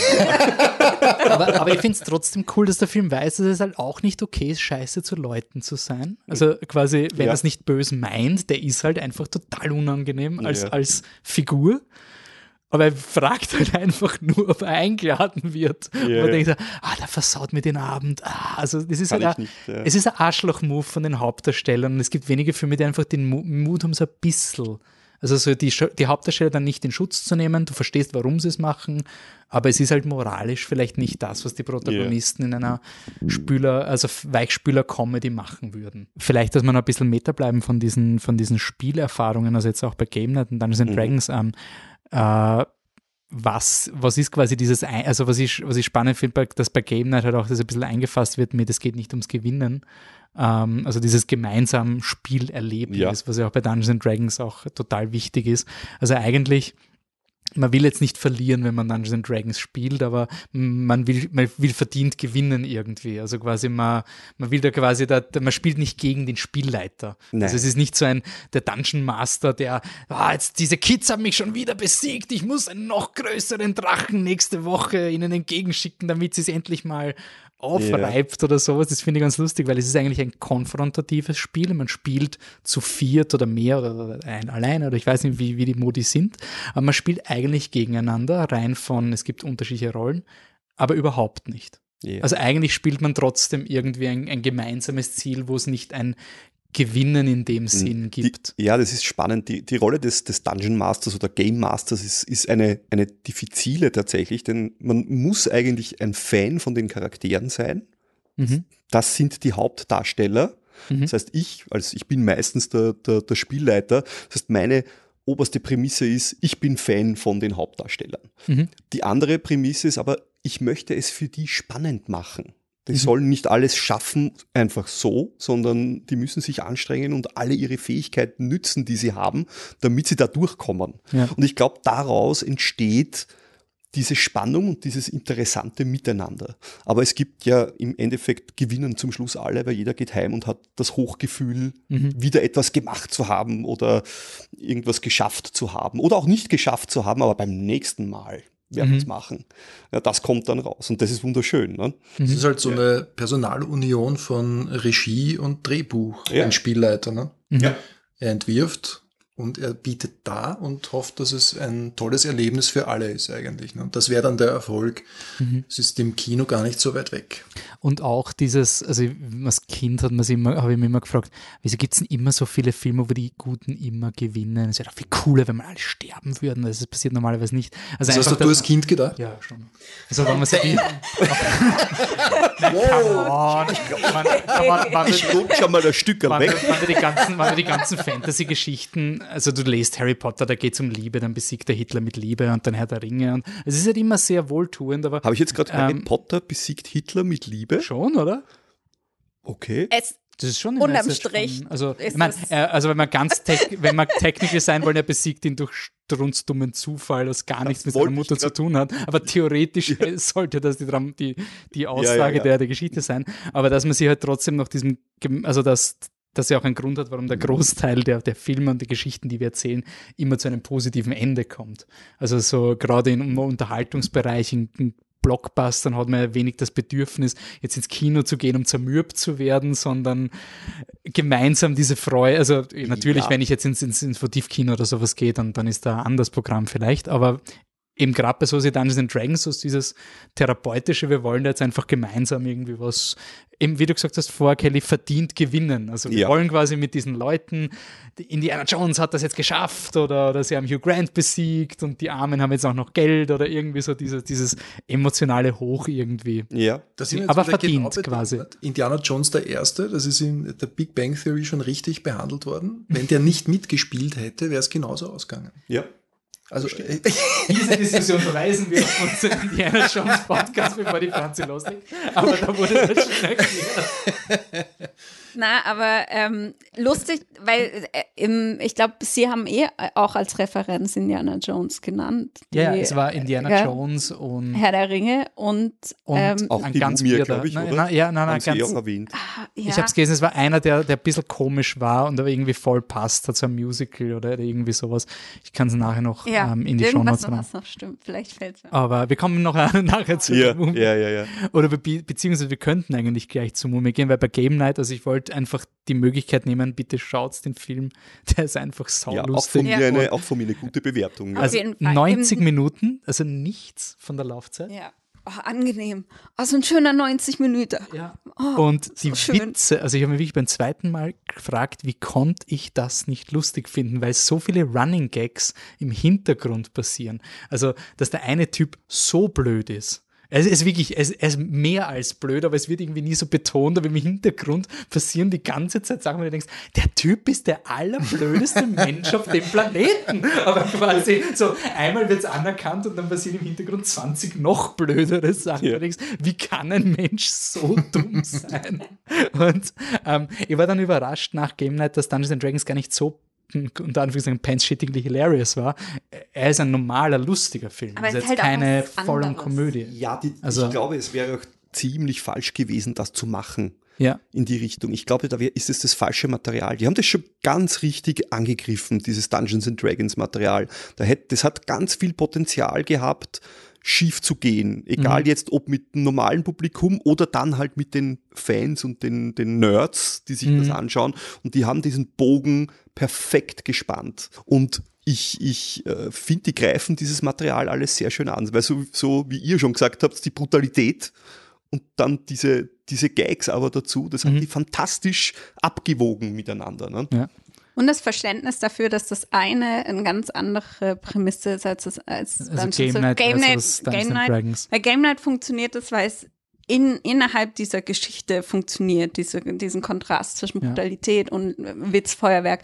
Und es funktioniert aber für die, für, für die äh, Dungeons and Dragons Lore und für dieses, äh, für das ganze Fantasy-Genre funktioniert es einfach nicht. Dann wäre es einfach nur eine Formel, die man wieder abarbeitet. Ja, und das, und das ich- haben ich sie glaub, nämlich nicht Ich gemacht. glaube, wenn es so brutal wäre, dann hätte es ein bisschen so ein pietätsloses Game of Thrones, sehe ich da gerade Ja. von mir. Ja, also genau. quasi, man macht die Brutalität von Game of Thrones, aber mit dem Snark von Guardians of the Galaxy und da habe ich dann immer das Problem, also wenn gerade in so kitschigen Filmen wie Dungeons and Dragons auch, der ist ein kitschiger Film. Ja, natürlich. Ähm, ich kann, das ist auch mein großes Problem in ersten Guardians, ihr ermordet permanent Leute und macht Witze drüber. Ich kann nicht weinen, wenn da jemand stirbt von euch, weil ihr seid Ja. Und, und der- Dungeons and Dragons hat aber genug von, ah, da, da gibt es eine Libelle, schau, wie zart ich bin und so. Also quasi, Ja, ja, er ja. gibt dir genug Pointer, dass das nicht komplette Psychos sind. Balance so, die irgendwie ein bisschen so ein emotionales, nettes Innenleben haben. Genau. Und, und das, das finde ich ganz cool. Ähm, aber gehen wir zu, zu Die Mumie, zu einem anderen Film, den ich bin aus dem Film rausgegangen, wir haben quasi, wir haben Dungeons Dragons, haben wir quasi so einen Filmtag gemacht, haben ein paar Filme geschaut, sind ins Kino gegangen, das ist immer ganz, ganz cool, wenn man so einen, einen Bogen spannt und dann, wie wir aus dem Kino rausgegangen sind, habe ich mir gedacht, die Mumie hat gefehlt.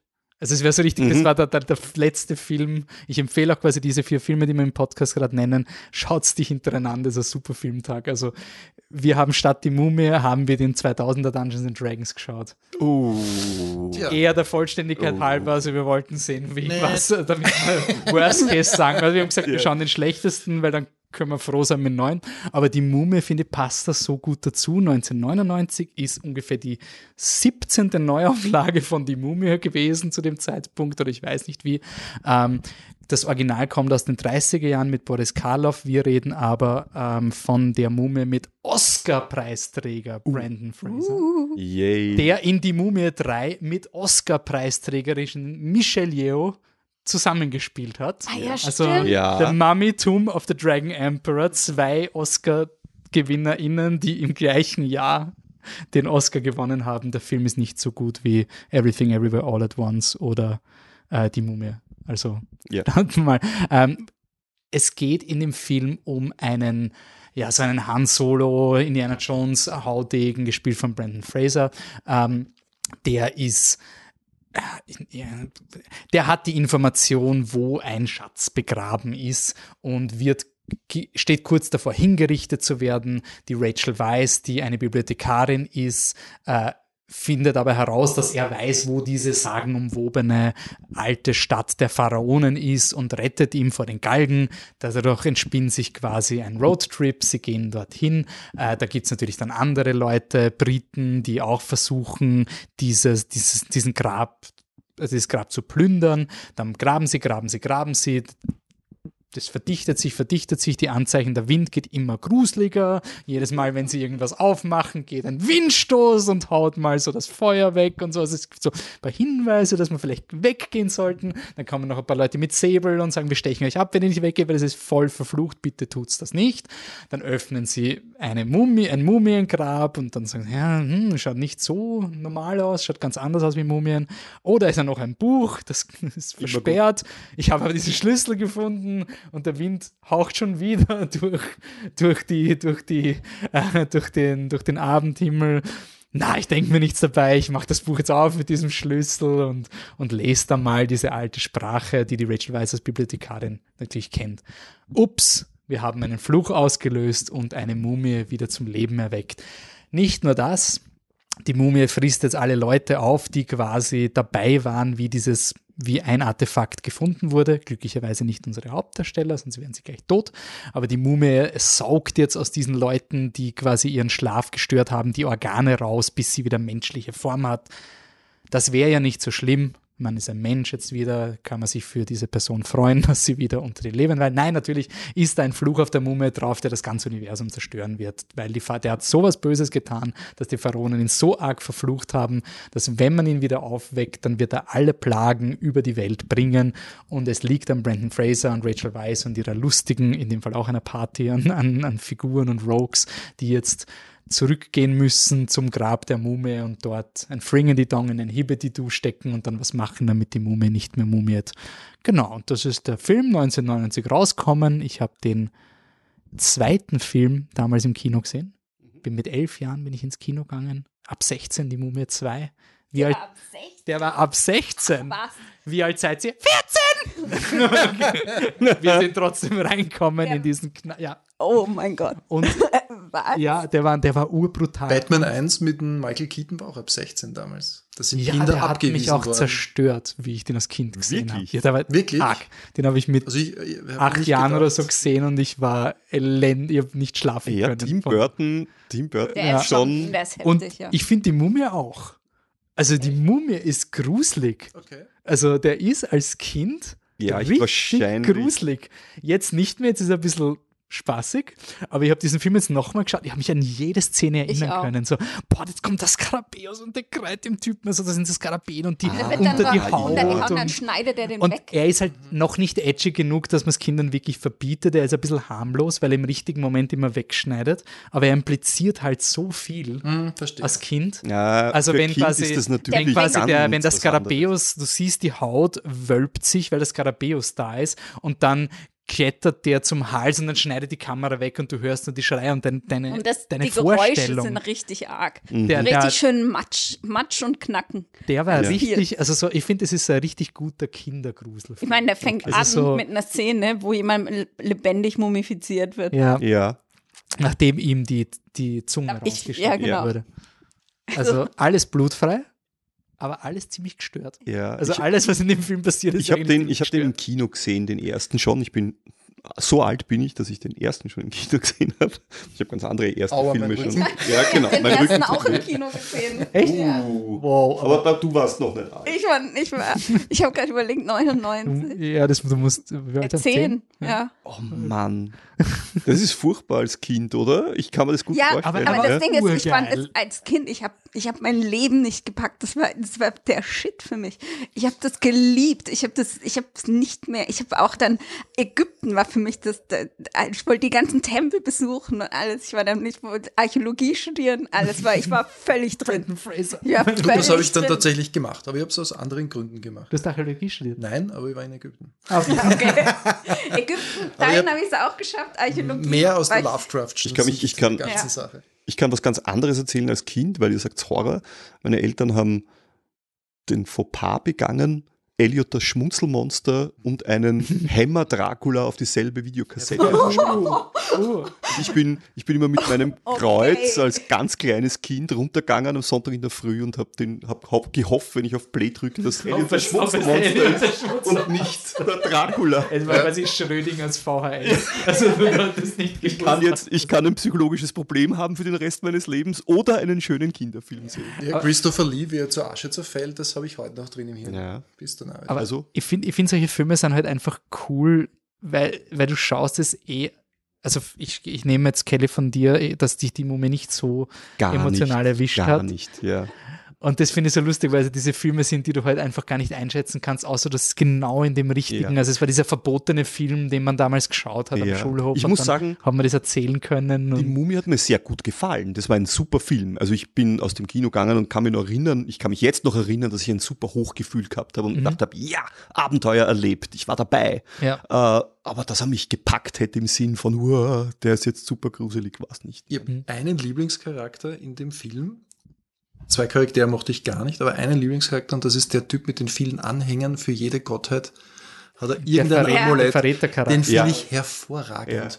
Weil es einfach, er hat alles ausprobiert Ja. und dann schlussendlich hat er Gott sei Dank eine Das Textzeile gehabt ja. Ja, der war gut.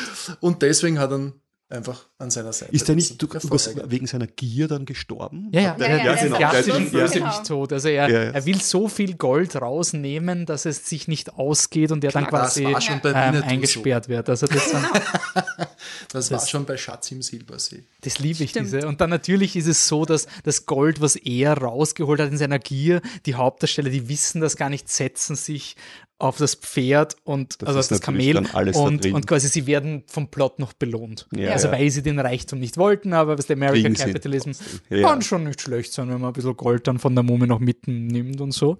Aber was mir bei dem jetzt auffallen ist im, im Bereich Dungeons and Dragons, das ist ein Film, der urgut Lore, also der Begriff Lore ist ja quasi dieses Weltbauen oder die Geschichte der Welt und das ist eben oft so, dass die Dinge einfach wirklich nur so, also die, die Worst Case von Lore würde ich jetzt mal Fast and Furious 7 nennen, wo es wirklich so ein, wir brauchen diesen USB-Stick und der ist in dem Ferrari, in wer gerade Abu Dhabi, passt. Also quasi dieses, wo du die Lore weißt, das ist nur ein Vorwand für ein Set. Und die Mumie ist wirklich, alle diese epischen Sets haben immer ein bisschen eine Story-Funktion. Also quasi, Ja. ähm, die Skarabäen sind da, weil der halt begraben wurde in Skarabäen. Und das Buch ähm, ist halt dort begraben und jeder, der das öffnet, der kriegt einen Fluch und deswegen werden die verfolgt von der Mumie. Und du, die Regeln sind total logisch und die werden dem Publikum auch gesagt. Also jeder, der die Truhe öffnet, der ist verflucht. Der der Verräter, der die, die Nerven weggeworfen hat und wegrennt, war nicht dabei, wie geöffnet wurde, also nicht verflucht. Also er hat ganz stringent, ganz klare Regeln und auch so Dinge wie, okay, das Buch der Toten hat ihn zum Leben erweckt, also muss es das Buch des Lebens geben und das ist das Gegenteil. Und eigentlich haben wir das gesucht und zum Schluss mit ein bisschen, okay, wir haben die Welt so aufgebaut und wenn das eine Buch da war und es hätte das Goldene sein sollen, war aber das Schwarze, dann müssen wir zum schwarzen Ort gehen, da wird das Goldene sein, weil die wahrscheinlich vertauscht wurden. Und der Film, ich habe dann geschaut, der hat genau den Midpoint, das ist ja der Moment, wo sich für die Helden alles ändert, was vorher wichtig war und plötzlich ganz andere Prioritäten sind. Es ist genau der Moment, wo die Mumie aufwacht. Also der Mhm. Film hat wirklich eine Stunde ohne Mumie. Ja, ja. Der Film verbringt So eine Stunde Ja. von zwei Ja, ja. nur mit dieser, auch mit dieser Epik. Mhm. Also das ist arg, wenn die Mumie aufwacht. Und wenn die nach sechs Minuten aufwachen würde, dann wäre es halt eine Mumie. Ja. Aber da, so, oh, da, da ist ein Skarpi, da ist ein Skarabäus und dann kommt der Wind. Und quasi man hat man so eine Stunde, wo man nur die Welt auf einen wirkt, Mhm. damit es mal ein bisschen aufgebaut wird, weil es wäre einfach, und vielleicht kannst du, du Kelly als Game Master auch ein bisschen sagen, weil es wäre halt einfach unbefriedigend, wenn ich da jetzt hingehe und da kommt die Mumie raus und dann muss ich gleich gegen sie kämpfen. Also ich muss, ich muss mich da dramaturgisch hinarbeiten, damit Ja, ich ja. nachher dieser Kampf gegen die Mumie, da, da weiß ich schon, wie schlimm das ist und, und wie schwer das eigentlich war, um da Ja, ja. hinzukommen. Na, das ist schon gut gemacht bei dem Film, ja. Ich hätte jetzt auch nicht gedacht, dass das eine Stunde dauert, Mhm. aber ich, es ist auch lang her, dass ich ihn gesehen habe. Aber ich weiß noch, als die Mumie dann gekommen ist, war es tatsächlich ein Aha, wow, jetzt, Mhm. jetzt. Und dann war es arg. Alles bis dahin war eigentlich nur ein, ein Kinderspiel, mehr oder Mhm. weniger. Und ein guter Lore-Dump, so wie du sagst. Ne? Das, es wurde ja alles kohärent erzählt und, und, und die Lore wurde schon ganz gut vorbereitet. Ne? Plus und die Figuren haben halt ihre. Backstory eigentlich, oder? Also es, Genau. Ja, ohne ja. Mumie schon eine Backstory. Genau. Und ähm, was es halt auch gut macht, und das ist was, was du vorhin gesagt hast, auch du musst Fan von Charakteren sein. Und hier hast du einen ganz tollen Ensemble-Cast mit allen möglichen Eigenschaften und Fähigkeiten. Und äh, Rachel Weisz wird als die schlechteste Bibliothekarin der Welt, in die, wo sie einfach die kompletten Bücherregale umschmeißt. Das ist ihre Introduction. Aber du lernst halt in dieser Stunde wahrscheinlich, also es wundert mich, dass es jetzt so lange ist, aber es ist, man lernt diese Figuren so kennen und lieben. Ihre auch Bedürfnisse, was genau. sie wollen. Und, und äh, ja, ihre Eigenschaften, wer sie so sind und, und diese ganze ja, Welt geschaffen. Und erst dann mit der Dramatik hast du, ein- hast du Gefühle für die und willst, dass denen nichts passiert. Und, und diese Beziehung auch zwischen ähm, Rachel Weisz, Evie heißt sie, glaube ich. Ivy und, Und Imhotep. Rick. Äh, Imhotep ist die, Ist- die, ist- die ist Mumie. eigentlich- ja, genau, Imhotep ist die Mumie, aber die Beziehung zwischen den Mhm. Zweien ist eigentlich auch spannend. Ja. Weil die Mumie im Endeffekt eigentlich gar nicht so, ist ja gar nicht Die, böse. die Mumie ist ja eigentlich auch nur ein Opfer und das macht ihn ja zu so einem spannenden Ja. Antagonisten. Ja. Der ist quasi verflucht worden, weil er die Tochter des Pharaos berührt hat und eine Gespuse mit ihr gehabt hat. Das war so schlimm, dass die, der Pharao gleich den schlimmsten Fluch in Ägypten auf ihn gewünscht hat. Äh, Ich hinterfrage noch immer die Funktion eines Fluchs, der die ganze Welt vernichtet, also um jemanden zu bestrafen. also dem soll scheiße gehen, ja. Aber wenn er aufgeweckt wird und die ganze Welt vernichtet, ist schon ein bisschen fahrlässig. Aber so schlimm war halt dieser Fluch und deswegen lassen wir ihn dort. Es soll vielleicht auch als Abschreckung das keinen auf. Aber der, dieser Imhotep, diese Mumie, ist halt eigentlich auch ein bisschen ein, ein leidgeplagter Ich, Antagonist. ich, Also als, der halt- ich als Vater eines kleines Mäd kleinen Mädchens kann das ganz gut verstehen. Okay. also hättest du das Buch der Ja. Lebenden oder Toten, dann. Ja, da, soll alle sterben. Meine Tochter unsittlich berührt wird. Alle Es war sterben. seine Frau. Das war die Frau. Ja. Ah, Frau vom Pharao. Sorry, Ach so, yes, es war war die Frau. Frau. Okay, dann verstehe ich es. Das Die Frau. Und, Ja, äh, genau. Ja, natürlich, das, natürlich. Das ist doch Ja. die geile Szene, wo, Ich vermisch wo, Mumme wo, zwei und drei, wo sie äh, an, zwei- angemalt ist. Nee, ja, ja, im zweiten. Teil die Evie ist Ja, die sie hat, Genau. sie Tochter. hat ein, sorry for that, so, das explodiert hier den Rahmen. genau, sie hat so. Bodypaints. Äh, Genau. Und, äh, deswegen sieht Sie hat so Bodypaint und dann hat er sie aber angefasst an der Schulter und dann kommen die rein und sagen, hier. Es ist gut, dass sie in einem Und Ort sind, wo man nicht schwitzt, weil diese Bodypaints wären die Hölle in der Wüste. Sie Ja. sagt irgendwie, mein, mein Körper ist nicht mehr dein Tempel oder sowas und Ja. ähm, begeht dann Selbstmord. Ja. Und natürlich begeht sie Selbstmord ja, glaube ich, auch in dem, dass die Mumie, ihn, also äh, der, die Mumie will ja auch sie wieder erwecken. Oder? Genau, Also das ist das Ziel des Films. Also äh, er ist jetzt wach, seine Lakaien sind wach und dann werden, werden die Organe eingesammelt und sie wird wieder belebt. Und rein spielerisch finde ich es auch eine coole Mechanik, weil natürlich die Mumie kriegt erst den Power-Level, wenn er alle aufgefressen hat. Also quasi so, Ja. die, die Helden können mal mit der Mumie kämpfen und sie besiegen, ohne dass jetzt die Mumie als Mumie schlecht geredet wird, weil sie war ja noch nicht full-on-Mumie. Level. Ja, Quasi, und das finde ich ganz, ganz clever dramaturgisch, dass, dass du irgendwie eine Möglichkeit hast, dass die Helden mit der Mumie interagieren. Es, die Mumie hat auch in einer sehr lustigen Szene Angst vor Katzen, weil Ja, Katzen super. die Unterwelt ähm, äh, irgendwie Diese geile bewachen. Szene, wie Rick mit der Katze dasteht Genau, und also er, ausschreit. verscheucht, er verscheucht die Mumie einer Katze, super. aber der Film ist natürlich schlau genug, dass er sagt, solange er nicht seine volle Power-Level hat. Ja, ja. Also so, damit man nicht nachher zum Schluss Ja. mit der Katze in die, in die Pyramide hineinläuft. Also ich finde, das ist ein Film, wo man unterschätzt, wie, wie clever strukturiert, weil es ist halt unter Anführungszeichen nur ein Abenteuer. ja. Und es ist vielleicht ein bisschen auch auf den Game Master umgemünzt. Ich bin immer wieder beeindruckt, wie viel Scheißarbeit das ist für das, was man dann raus, also wie viel man da im Hintergrund äh, in, in der Luft werfen muss und reagieren muss und hoffen, dass das alles irgendwie vorne und hinten zusammengeht. Und die Arbeit, die aber gesehen wird in diesem Adventure-Film, die Mumie, ist eigentlich, ja, wir schauen uns den Film an, wir gehen raus, ist irgendwie ganz lieb. Also quasi, wir hinterfragen eigentlich gar nicht, warum er so gut funktioniert oder warum er uns so Spaß macht, weil das ist ja uns als Konsumierenden relativ egal. Das stimmt. War ein nettes Abenteuer, der Eben nur eine Frage. Äh, Mein Hate-Charakter aus dem Film, ist das der Bruder von Ja. Brandon Fraser? Ich hasse den Typen. Nein, es ist Der- der Bruder von der Evie. Von der Evie, okay. Ja. Von I ist es doch. Ja. Der macht. Also ein bisschen das Comic Relief. Ich hasse ja. solche Charaktere. Der, äh, ähm, äh, äh, Hannah. Kann John nix, Hannah. John kann nix, tut nix, nervt.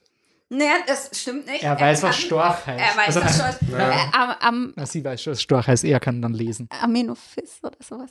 Ich weiß Ich, es äh, nicht. vor allem, Es ist ein Gag äh, im Film, Den ne? Film habe ich vor zehn Jahren das letzte Mal gesehen. Ich kann den auswendig. Das ist absurd.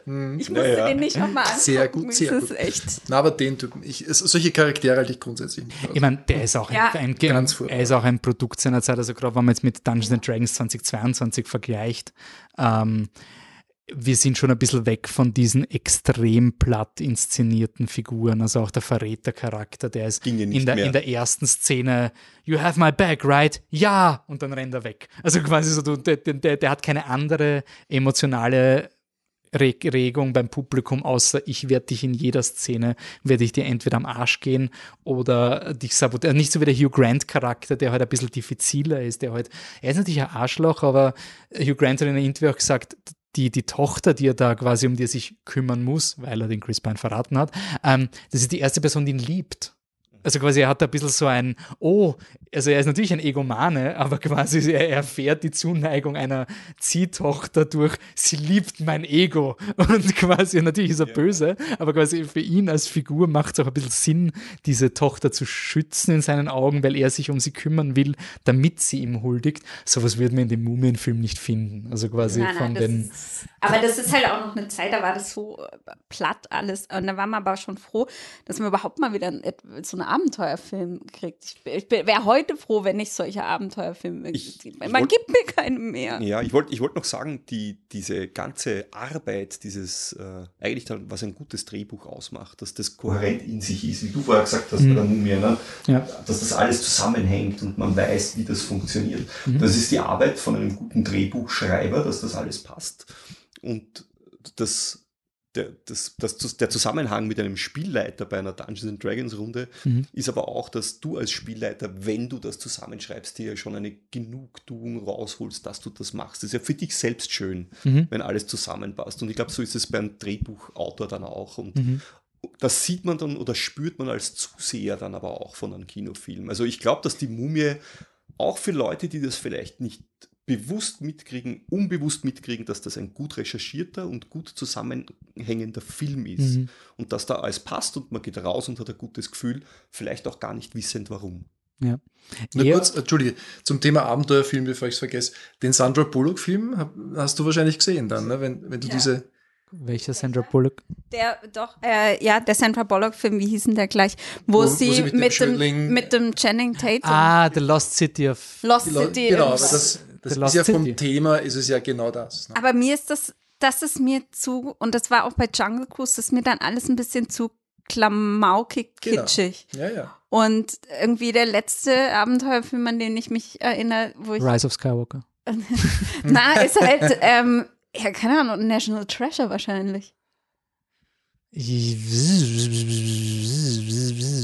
weiß es nicht. Also es ist ein ander, es ist ein anders, wahrscheinlich eh auch deswegen die Parallele zu Guardians mit Dungeons and Dragons, weil das das nächste in einem Indiana Jones ähnlichen Film war. Ja. Ja. Also es ist die, es ist nicht ein Genre, was jetzt, es wurde ja, ich meine, die Mumie ist ja quasi ein bisschen so ein Nachfolger von Indiana Jones. Ja, voll. Also von diesem Ding und National Treasure, diese ganzen Illuminati-Filme und, und, und alte, alte Templerorden, die irgendwas gemacht haben und, und deswegen irgendwie. Aber Dinge deswegen war der Sandra Bullock so eigentlich in einer Linie mit diesen ganzen Geschichten. Ne? Weil Ich meine, Ja, er. Ja, auch, lustigerweise, er hatte auch die Zielgruppe, das war der Film, der die Zielgruppe 30 plus wieder ins Kino geholt hat nach den Lockdowns. Das war der erste erfolgreiche Zielgruppe 30 Ah, plus. tatsächlich. Weil Okay. also Lost City war wirklich so ein, hm, die, die Jugendlichen schauen halt noch, also die Spider-Mans und die Marvel, das zieht schon irgendwie und, und sowas, aber der war dann dieser Film, äh, eben der persifliert ja auch ein bisschen so dieses, ha, wir wissen ja, dass das alles, was wir früher cool gefunden haben, eigentlich nur Schall und Rauch war und Channing Tatum ist eigentlich strunzdumm und diese ganzen Ja, ja. Action-Helden aus den 90ern sind Na, quasi. Ja, aber das will der, ich ja der, gar der nicht. Brad Pitt war natürlich ein hervorragender. Natürlich war Ja. Oh. Also wie viele epische Ah, Da muss ich aber sagen, Kameraeinstellungen dass, waren das? äh, hier der Nicholas, äh, äh, der äh, Massive Weight of, ähm, Ja. nee, äh, the, massive, The- the, the- Unbearable the- Weight of Massive Talent. genau, den fand ich da besser in diesem ähm, sich, Hat äh, halt diesem, niemand ins Kino geholt. Also nur ja, vom, vom nein, aber her. von dem, von dem, äh, mich hat bei äh, Lost City, hat mich das eher geärgert, dass sie die ganze Zeit Mhm. sagen, das war alles so dumm, weil ich mir gedacht habe, nee, mir gefällt das. Hör auf. Und bei, bei dem Nicolas Cage-Film hat es das auch gemacht, aber auf eine charmantere Art und Okay. Weise, fand ich. Und auch vielleicht, auch wenn es um Worldbuilding geht, äh, er- der Film macht halt schon Dinge, wo ich mir da denke, da, boah, bleib in den 90ern. Also ein bisschen so die, die Rachel Weisz Ja, ähm, Damsel in ähm, Damsel in, die ganze in, in dem Zeit. Sinn aber auch quasi, dass, dass eben der, der Brandon Fraser zwingt ihr einen Kuss auf ganz am Anfang vom Film und sie ist dann ganz angetan und, und wundert sich, ob er den ernst gemeint hat. Und er sagt, das habe ich ja nicht ernst gemeint, ich habe mich nie mal bemüht. Und er sagt, "Ah, wieso hat er sich nicht für mich bemüht? Also lauter so Themen. Aber es ist dann vielleicht für ein Credit vom Film, dass trotz dieser Dinge, die mich extrem stören, finde ich ein paar Sachen, wo ich sage, okay, das macht er richtig cool. Also quasi die Rachel Weisz Figur hat dann noch zwei, drei andere Sachen, damit sie nicht nur dieses Trigger-Thema bei mir ist, sondern sie macht als Figur einfach mehr. Sie kann übersetzen, sie kann das, sie hat Ambitionen für ihre akademische Karriere. Also da ist ein bisschen noch eine Motivation. Sie macht auch voll die Entwicklung durch, eben von so clumsy zu einer Abenteurerin, die sie dann Mhm. im zweiten Teil ja noch viel, viel deutlicher ist, dass sie dann Ja. nur noch badass. Ich, ich finde, die, die Sache, die du gerade angesprochen hast, Dinge, die heute nicht mehr gehen würden, ja, dieses, ich zwinge einen Kuss auf und, Mhm. und ich bin die Damsel in Distress, wo ich heute sehr froh bin, auch aufgrund dessen, dass ich eine kleine Tochter habe, wo das recht wichtig ist natürlich. Ne? Äh, wenn ich mir dann so einen alten Film anschaue, stört mich das deswegen nicht, weil ich weiß, dass es in einer anderen Zeit war und ich ihn damals gesehen habe mit ganz und das war für mich damals nichts Dramatisches und wahrscheinlich auch für meine Schwester zum Beispiel, nicht, die ein bisschen älter Mhm. ist, die den Film auch geliebt. Nein, nein, Also ich weiß, was du denkt meinst. man halt einfach, ist total arg, wenn man sagen, das war halt eigentlich, die Mumie war damals dann noch immer vergleichsweise progressiv, weil sie noch immer ein bisschen eine Plotfunktion gehabt hat. Also sie hat eine eigene Ja, ja. Agenda und so weiter. Ist natürlich Vorteil in dem und das macht den Film jetzt noch, trotz dieses Themas, finde ich noch immer mehr in Ja. dem Film, Worldbuilding und so weiter. Und ich finde es aber dann extrem cool, wenn man sieht, auch in der Art, wie wir Geschichten erzählen, dass jetzt, und kommen wir dann eigentlich zum letzten Film, äh, bei Dungeons and Dragons auch zum Schluss geht es auch ein bisschen um sowas, um, ein, um etwas Gemeinsames. Also vor allem, Mhm. wenn man den, den 2000er Dungeons and Dragons sieht. Wie gesagt, ich habe den vor ein paar Wochen zum ersten Mal geschaut. Da geht es nur um einen Typen und ein paar Leute rennen mit ihm mit, aber er bringt den Bösen um, er bringt das um, er macht das, er wird der König, der Ritter und alles und es wird sichergestellt, dass der Wohlstand der Dramaturgie sich schön auf eine Figur konzentriert und ein bisschen Trickle-Down-Effekt werden wir dann schon haben für die Leute, die kriegen dann am Schluss, jeder kriegt noch einen Hut und dann habt ihr auch was gemacht, aber er ist der Hauptdarsteller. Und jetzt in, im neuen Dungeons and Dragons geht es eigentlich fast schon darum, dass der Hauptdarsteller Chris Pine muss zum Schluss seine privaten Wünsche zurückstecken. Natürlich geht es um ihn dramaturgisch, schon klar, mhm. ist die Hauptrolle. Aber es ist schon ein, ich mache das für meine Tochter und das mhm. ist das Erfüllende. Ich mache das nicht für meine Wahrnehmung in der Gesellschaft, sondern ist jetzt wirklich wichtig, also am Ende vom Film stirbt die Michelle Rodriguez Figur. Sie haben am Anfang vom Film also dem Chris Pine seine Lebensaufgabe war eigentlich ein Amulett zu finden, was Leute von den Toten zurückholt, aber nur einmal und dann nie wieder.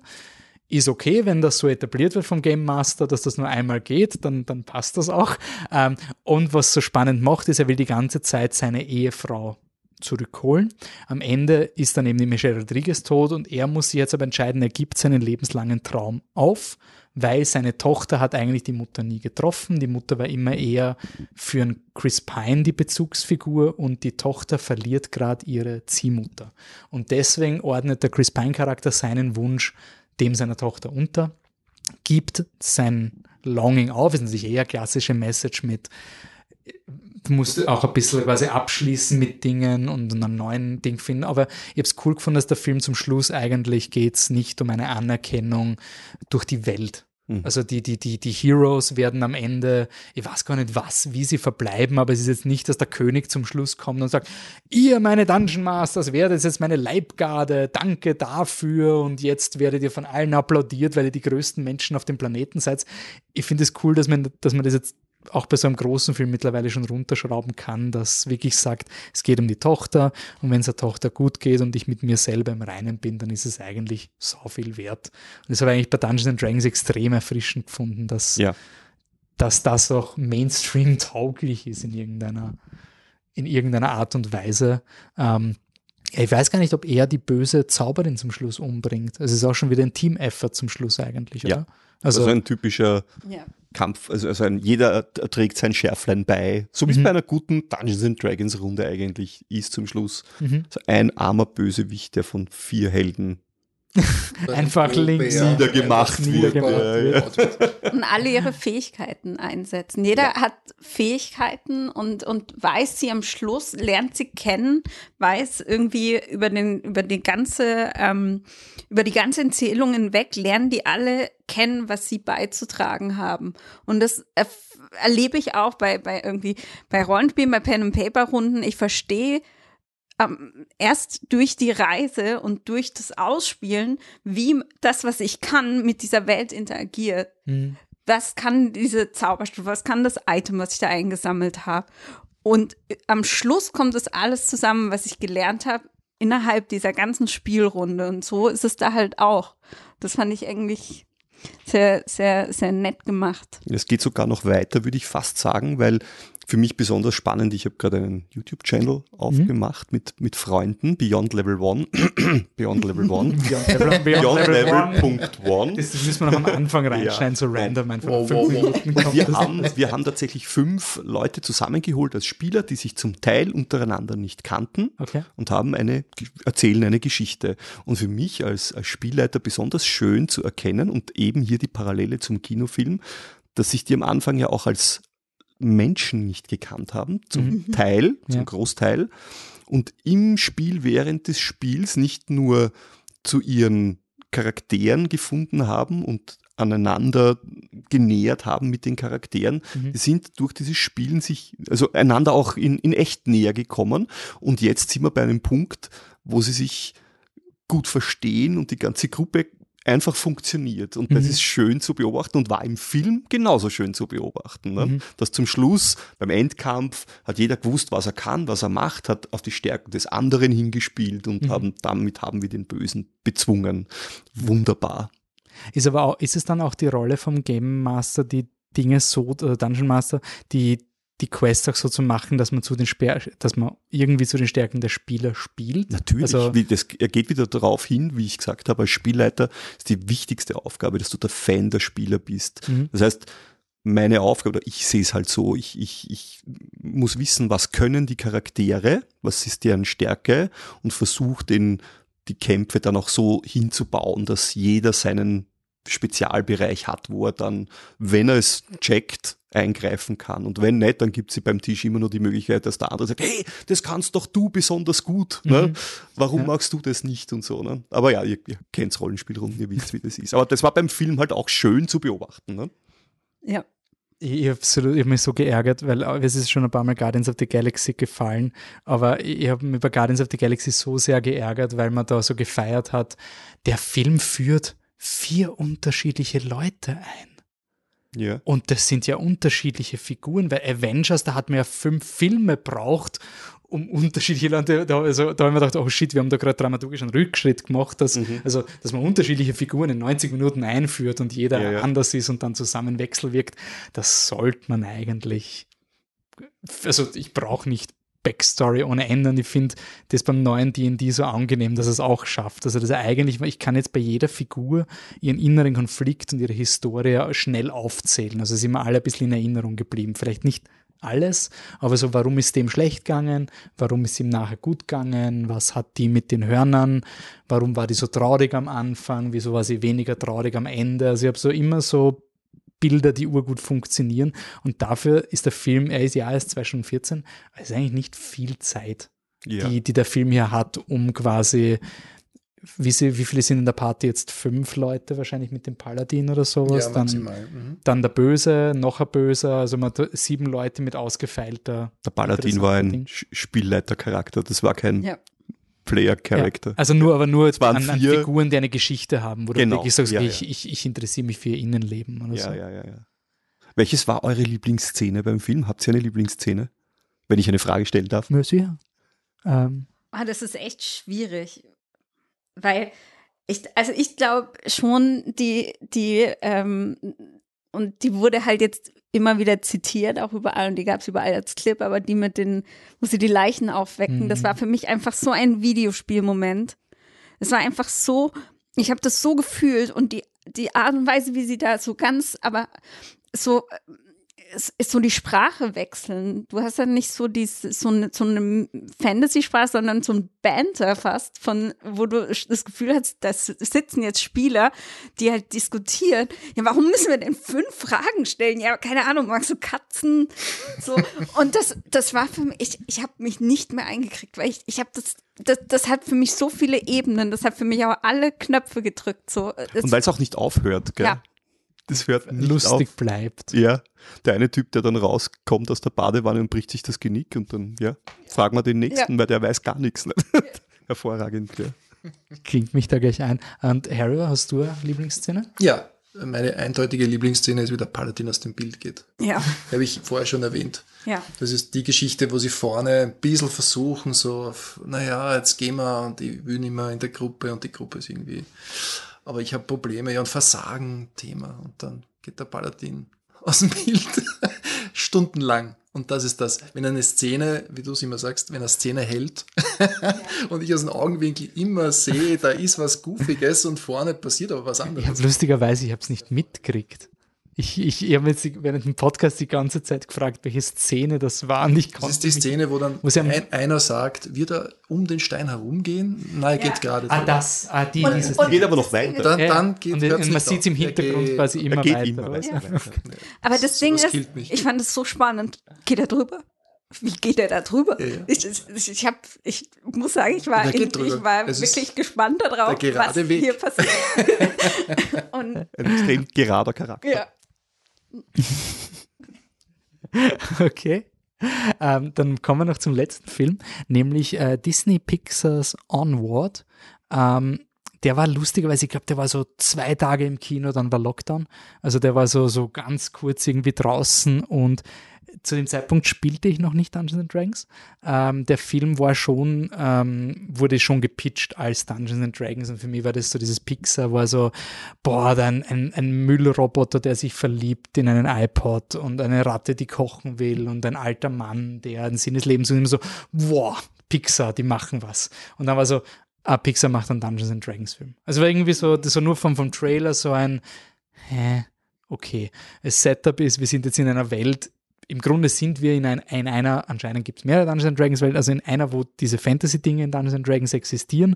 Und dann wird aber die, die Elektrizität entwickelt, die, die, die Dampflok und alles, was wir jetzt kennen, halt aber basierend auf diesem Mittelalter, wo es auch Trolle und Zentauren alles gegeben hat. Also wir befinden uns jetzt wieder in einem äh, Pixar California, San Francisco Bay Area, aber mit Zentauren, die Polizisten sind.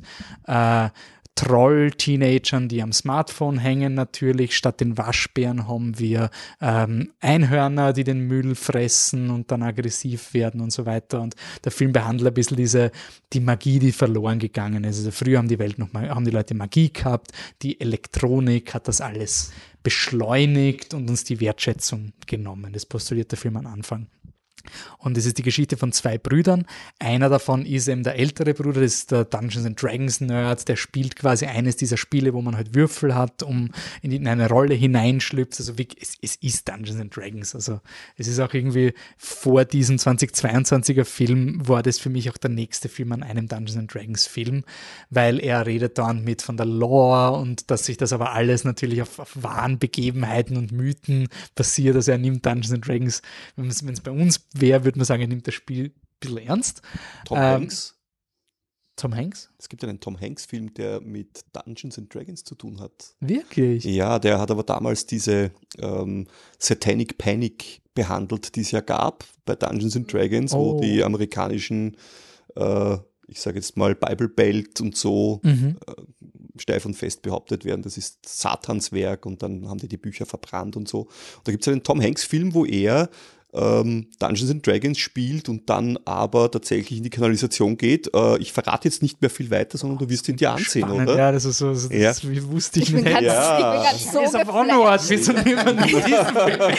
Last Minute Programmänderung. Ja, ist auf der okay, Liste. sorry, ja, ja also, ich habe mir gedacht, ich sau gut, ja. das jetzt. Das heißt sogar irgendwie nicht Dungeons and Dragons, aber so ähnlich Monsters and Maces oder irgendwie so heißt der. Ich, ich weiß es nicht okay, mehr genau. Okay. Oh, super. Aber ja, es behandelt das Thema halt aus der Sicht des Dungeons and Dragons ist böse ja. und, und man mhm. verliert sich in einer, man verliert die Realität und so. Mit einem ganz, ganz jungen Tom Hanks. Viel Spaß. Okay. Super.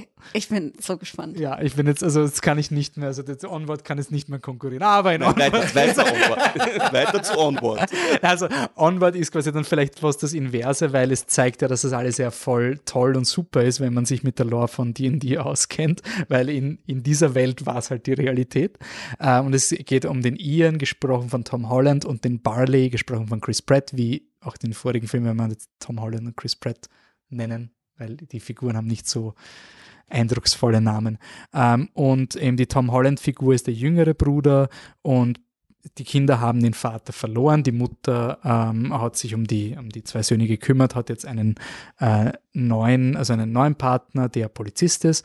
Und ähm, Tom Holland und Chris Pratt Figuren, weil Tom Holland 16 wird, bekommt er quasi von seinem Vater ein Vermächtnis. Der Vater hat gesagt, wenn beide Söhne über 16 sind, dann kriegen sie diesen Zauberstab. Und dieser Zauberstab ermöglicht dir für 24 Stunden eine Person aus dem Totenreich zurückzuholen und einen Tag mit ihm zu verbringen. Und quasi der Vater, weil er Krebs hatte, hat sich anscheinend gewünscht, noch einmal diesen Tag mit seinen Söhnen zu verbringen. Der Spruch geht aber schief. Der Vater ist nur halb da. Jetzt haben sie quasi so zwei Beine, die herumgehen. Ich wollte sagen, die untere Hälfte ist die da. Die untere Hälfte. Deswegen heißt genau. der Film, wie immer hat der deutsche Verleih sich bemüht, einen tollen Untertitel zu finden. Er heißt Onward, keine halben Sachen. Ah, schön. Ah, schön. Ja. Dungeons Dragons hat gar keinen unter die Ehre. Der heißt passt. Honor Among Thieves, okay, oder? Passt, da haben ja, sie es gar nicht versucht. Also bei solchen nerd Nee, Ehre unter Sieben halt. Also aber, Deutsche, wurde, ja, wurde aber da, da haben sie aber zu sehr Angst, genau, dass ja. die, die, die, Nerds halt, also da wissen sie, dass es Ist ja auch, können. funktioniert ja auch. Ja. Um, und auf jeden Fall entspinnt sich hier meine Brudergeschichte, die ihm, finde ich, sehr parallel zur Michelle Rodriguez äh, Chris Pine Geschichte läuft, weil auch in dem Film, also beide Brüder sehnen sich nach dem Vater, der Jüngere ist natürlich der Hauptdarsteller, der hat den Vater eigentlich nie kennengelernt und er hat immer ein sehr schlechtes Bild vom Chris Pratt Bruder, der halt so ein, ein Loser ist, also der fährt quasi mit seinem Van, wo ein, ein Einhorn ähm, aufgemalt ist und der spielt diese Nerd-Themen und ist immer so quasi so im Schlabberlook angezogen, also ein uncooler Nerdbruder halt. Und es stellt sich heraus, dass der Nerd natürlich ein Herz aus Gold hat und auch ein bisschen versucht hat, das Vorbild für den kleinen Bruder zu sein. Und am Ende läuft es halt auf diesen Vaterkonflikt hinaus, dass beide Söhne wollen eben den Vater treffen und der Hauptdarsteller in Onward muss dann auch eine Entscheidung treffen, der jüngere Bruder, weil es ist nicht mehr genug Zeit, die Sonne geht gerade unter, so 15 Minuten haben es noch, bevor die 24 Stunden vorbei sind mhm. und er will diesen Spruch noch komplettieren und der Film endet dann, also es ist für mich wirklich ein Film, die Geschichte ist 0815 und für mich hat er zum Schluss einfach eine Punktlandung, die emotional funktioniert, weil der kleine Bruder realisiert dann, ich habe meinen Vater nie kennengelernt. By the way, ich muss gerade einen, Drachen bekämpfen hinter mir. Also quasi, wir haben jetzt in den 15 Minuten, muss ich den Drachen aufhalten. Das heißt, ich hole jetzt meinen Papa zurück, damit der große Bruder sich vom Vater verabschieden konnte, weil der hatte damals, wie ihm, der hat es mitgekriegt, dass der Vater Krebs hat und ist quasi, hat sich nicht mehr getraut, den Vater im Krankenhaus zu besuchen. Mhm. Der kleinere Sohn also der kleine Bruder steckt quasi zurück für den großen Bruder und der große Bruder kriegt die Umarmung vom Vater, weil der kleine Bruder schreibt sich am Anfang vom Film eine Liste, was er alles machen wird, wenn der Papa da ist. Also Ball spielen, Autofahren lernen, halt diese ganzen klassischen Amerikaner ja, ja. Rollenbilder, die es halt gibt. Und dann kommt er aber zum Schluss drauf, wie er seine Liste abarbeitet, dass er eigentlich all das mit seinem großen Bruder gemacht hat. Also mhm. das ist voll auf die Tränendrüse. Der, der Film navigiert halt dahin. Ja für mich super Standard. Ich, ich habe ihn dann nur geschaut, weil Lockdown und war auf Disney Plus. Und für mich war das aber so ein Film, der als Film relativ normal ist und mich dann zum Schluss voll abgeholt hat. Ja, ja. Für mich war das wirklich so ein Wow, das ist jetzt emotionaler als gedacht. Also natürlich ist ein Papa-Konflikt und Papa hat mich lieb und will die Umarmung funktioniert meistens in diesen manipulativen Filmen. Aber es war doch dieser Twist Aber, mit dem großen Bruder da, das fand ich schön. Ja, ja also ja. Dieses, dieses, dieses Realisieren, dass nicht nur um dich geht. Genau. Und einfach dieses, hey, ich habe die Chance, meinem großen Bruder zu helfen, weil der mhm. geniert sich eigentlich für das, was er gemacht hat. Ich würde meinen Vater auch gern sehen, aber dieser Person ist es wichtig. Also ich bin, ich stehe mittlerweile einfach auf diese Art von Geschichten, dass man einfach ein bisschen Rücksicht auf, auf andere. andere. Leute nimmt. Und deswegen war das, das ist für mich so, ich glaube im gleichen Jahr ist ähm, vom Pixar auch Soul rauskommen. Das ist der Film über den Pianisten, der ganz, ganz kreativ ist und für mich dann zum Schluss voll auseinanderfällt, weil die Message vorn und hinten nicht mehr passt. Also Soul ja. ist, hey Kinder, manchmal stirbt man random. Und ich denke mir, boah, bist narrisch, ich bin jetzt neugierig, wie die dann Kinderfilm retten wollen mit der Message. Manchmal wirst du vom Schlag getroffen und dein ganzes Leben ist im Arsch. Und am Ende schaffen sie es nicht. Und der Film war so ein, er, war immer Baseline, aber er hat da so ein Schäfchen und Schäfchen und baut und baut und baut und hat so quasi so einen mhm. Sucker Punch, den er vorbereitet. Also der ganze Film ist Standard, aber er, er setzt sich alles hin und dann holt er dich halt voll ab. Und das ist ein bisschen so Guardians of the Galaxy 2. Ja. Da bläre ich. Also, das war auch so ein Film, den mhm. ich geschaut habe und so ein, ich hasse den ersten, aber wieso bläre ich gerade bei Guardians of the Galaxy 2? Ja, also, ja. wenn der Film das schafft, dich abzuholen, dann trifft er. Ja, aber ja, ich bin voll bei dir. Ich, ich habe das genauso gesehen. Der, der, Film war Baseline, so wie du sagst. Ich, ich, ich war gut unterhalten, aber es war jetzt nie, dass ich mir gedacht habe, ja, wow, mhm. beste Pixar-Film aller Zeiten. Und ganz zum Schluss hat er mich dann fett erwischt, mhm. was er so sagt, ja. Franzi, hat er dich fett erwischt? Nein. Nein. ja, aber mein Problem ist, dass mich der Film ähm, dann nicht mehr abholen konnte, weil er mich so schnell verloren hat, damit, dass ich nicht verstanden habe, was das soll. Warum warum diese, also diese, und da sind wir wieder beim Worldbuilding, das hat bei mir überhaupt nicht funktioniert. Mhm. Das waren für mich einfach irgendwelche random Amerikaner, die amerikanische Sachen machen. Die sind halt da blau. Mhm. Aber eigentlich sind sie so weiß. Er ist massiv und kreativ. also er ist wirklich so eine Soccer, Baseline. einfach ja. so eine Soccer-Mom und so ein bisschen so ein clumsy Polizei-Dad. Und dann hast mhm. du halt irgendwie, ja, diesen, diesen Rock, das habe ich schon so oft gesehen, das hat mich so angeödet.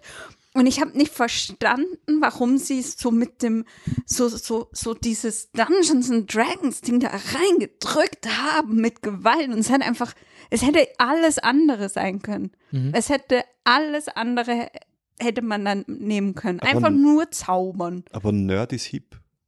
Mhm. Und ja, und ich hatte das Gefühl, sie haben irgendwie geguckt, Google Trends. ah, mit Stranger Things interessieren sich plötzlich die Leute wieder für Dungeons and Dragons. War das schon, das war, glaube ich, Ja, müsste um die 2020 Zeit. ist. Ja, Man- genau. Ja, Ja, ja. ja. Aber es Animationsfilme haben halt ewig so- lange Vorlaufzeit, muss man auch sagen. Nehme halt das oder keine Ahnung. Es fühlt es sich für mich unorganisch an. Mhm. Und er hat einfach, er hat es einfach, er hat mich so sehr nicht interessiert, dass ich das Ende, obwohl ich es dramaturgisch hätte, also für, auch für gut empfinde, Du warst in dem Moment jetzt- quasi schon ich, weg. Das, das hat mich, habe ich Hm. gedacht, ja, ist okay. ist jetzt endlich vorbei. Das einzig nicht, das einzig Gute an diesem Film ist der Moment, wenn sich der Drache umdreht und dieses doofe grüne Gesicht hat. Da habe ich kurz gelacht und alles andere ist völlig an mir vorbeigegangen. Mhm. Also ich fand es auch schade, ich hätte es auch nicht gedacht. Ja. Weil das ist mir noch nie passiert mit einem Pixar-Film. Noch nie. Ich, Aber ich finde, ich find, das ist auch ganz spannend, weil die Fallhöhe so halt so hart ist. Also wenn du sagst, ähm, ich nehme jetzt eine Fantasy-Welt, mache da ein bisschen, also wahrscheinlich, weiß nicht, Steampunk, Steampunk Magic oder so, also wir führen langsam Technologie ein und dann, dann kommen wir an und dann sehe ich, dass das amerikanische Vororte sind. Echt? Also quasi so, so rein technologisch, das, das hat mich auch immer so aufgeregt, so der Tony Stark, der kann alles machen und dann hat der Thor noch immer eine Xbox. Und ich denke mal, sind wir nicht schon längst woanders? Also quasi, da, da, gibt's kein, in dieser Welt dürfte es kein TikTok mehr geben, weil wir schon beyond Cyberspace sind seit Iron Man 1 quasi, aber die Welt bleibt trotzdem unsere Welt. Also er, er ist von der Prämisse, finde ich, macht er ja gar nichts aus der Welt. Also dieses, ähm, ich erzähle jetzt Dungeons and Dragons, aber extrapoliere was, wenn Dungeons and Dragons zu uns kommt. Im Endeffekt ist die Message, es kommt Kalifornien raus.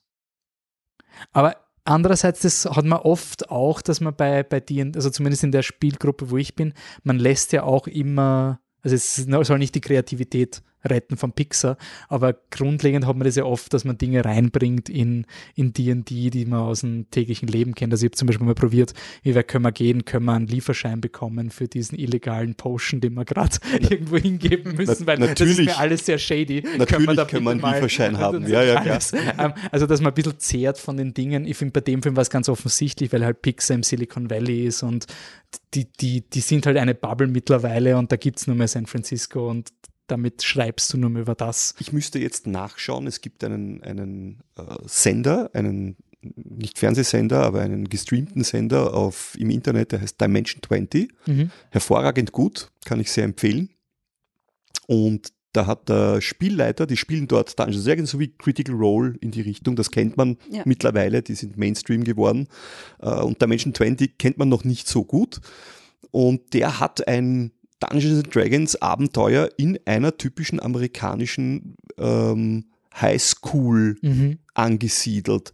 Super fantastisch, funktioniert einwandfrei und ist ein großer, großer Also ohne Spaß. Magie, sondern ganz. Nein, doch, also, alles. Voll, volle Magie, alles da, aber es ist ein ganz normales Highschool-Ding Mhm. einfach. Und die erleben, die lernen, die werden dort Abenteurer und Helden und gehen in die Schule deswegen. Und es ist ein, ein fantastisches Abenteuer, das der leitet. Und deswegen hat das hat mich das wahrscheinlich auch nicht gestört, dass das in einer amerikanischen Vorstadt war oder dass das so generisch war, weil ich das schon kannte und eigentlich mochte durch Dimension 20. Da muss ich aber sagen, das klingt für mich viel, viel interessanter. War es weil, auch. Weil sie haben es auch. Weil, weil das ist die umgekehrte Version. Du hast was, was du kennst und bringst aber diese Magie dort rein. Und zwar authentisch. Und bei, bei Onward hast du all diese coolen Sachen in dieser Welt, die du siehst und die machen nichts. Es passiert nichts. Mhm. Es ist einfach unfassbar langweilig. Du hast irgendwie. Es, die Welt lebt nicht. Du hast nicht Ja. das Gefühl, dass die, dass die Figuren, also natürlich, es gibt Lore in dieser Welt vielleicht. Also sie haben so einen Weg und das war früher mal da, so ein Manticore und sowas. Aber, und es hat dann ein bisschen so eine Aussage, aber dann gibt es halt Elfen oder Feen, wo halt der Lustige ist, sie sind super klein, aber sie haben Lederjacken und fahren halt mit Bikes, weil sie halt so Gangster und böse sind. Biker Joe. Und ähm, das ist halt so ein, du- du weißt halt, dass diese Figuren nicht leben werden, sobald sie aus dem Frame laufen. Also quasi, die Ja. sind da für den Witz und sobald du dich umdrehst, War's das? war's das irgendwie. Ja. Also ja, vom Worldbuilding, vielleicht ist auch, dass der Film zu viel macht, also er hat ja sehr viele Orte und Hm. damit, das ist auch nicht das Metier, ich weiß es nicht. Also für mich war wirklich der Film eher so ein, wow, kreativ hat er mich gar nicht abgeholt und ich war überrascht, wie gut du dann eine Struktur reinbringen könnt, kannst. Also quasi rein von dem, wie das strukturiert ist und wie der Payoff ist. Aber ich verstehe total, dass das, also es ist nicht der Crowd, der, der Wally oder der. Nein, der, ist es nicht. Also ja, definitiv nicht. und er war für mich ein bisschen, also so sehr ich ihn mag und ich habe ihn sehr genossen. Wir haben ihn eben, wie gesagt, vor Dungeons and Dragons nochmal geschaut und da hat er richtig gut harmoniert mit diesen Messages, was halt in beiden Filmen dann auf das hinausläuft. Und man hat auch gemerkt, dass Leute ziemlich emotional sind bei diesem Film. Also die Message kann ziehen, aber er ist jetzt nicht so der, ich, ich glaube, der Film ist, wenn du dich gar nicht für so Nerd-Dinge interessierst, dann stört, dann, dann sagst du, ah na, das ist Mhm. nichts für mich. Und wenn du ihn dann anschaust, gibt er dir aber nicht genug, dass du sagst, oh, ich denke jetzt anders über Ja. diese Nerd-Themen.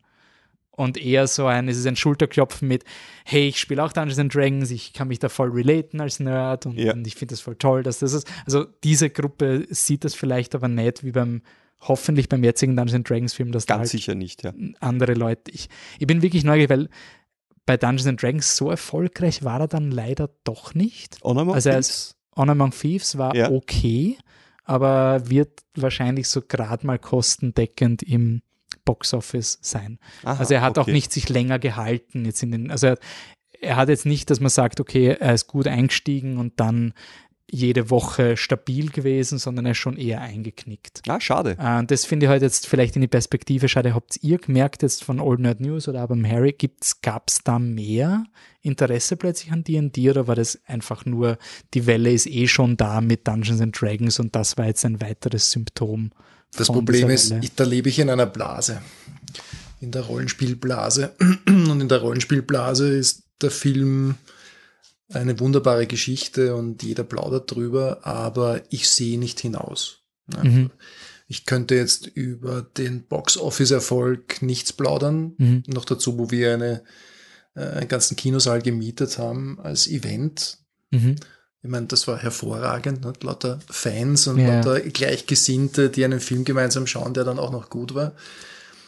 Also da tue ich mir schwer in der Beurteilung. Mhm. Aber habt ihr gemerkt, dass Leute, dass, also generell bei diesem D&D oder diesen Spielen gab es da einen Aufschwung oder wann begann dieses neue Interesse an Dungeons and Dragons oder war es immer gleich? Na, der Aufschwung begann mit Big Bang Theory und Stranger Things. Okay. Das waren die beiden Bringer Mhm.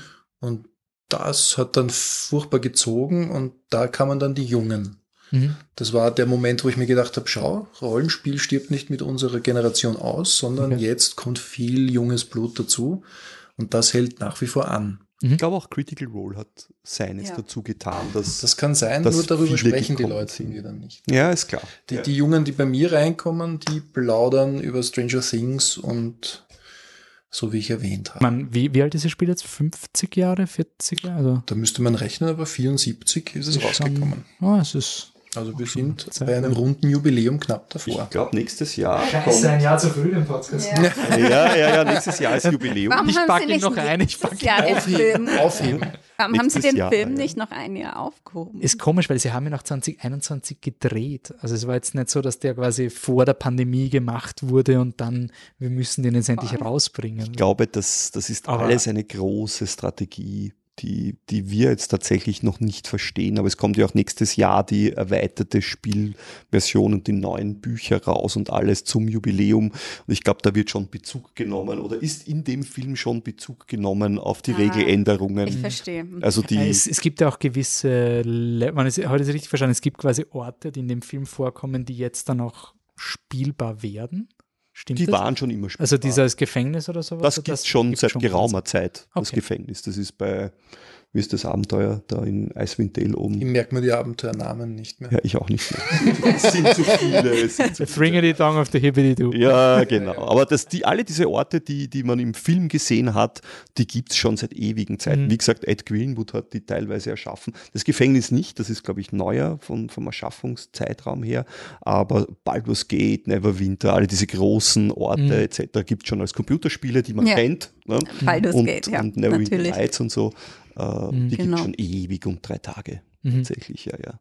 Gerade bei Forgotten Realms ist ja sehr viel auch über die Romane definiert worden. Ne? Ja. Also es hat einen starken literarischen Hintergrund, diese Welt.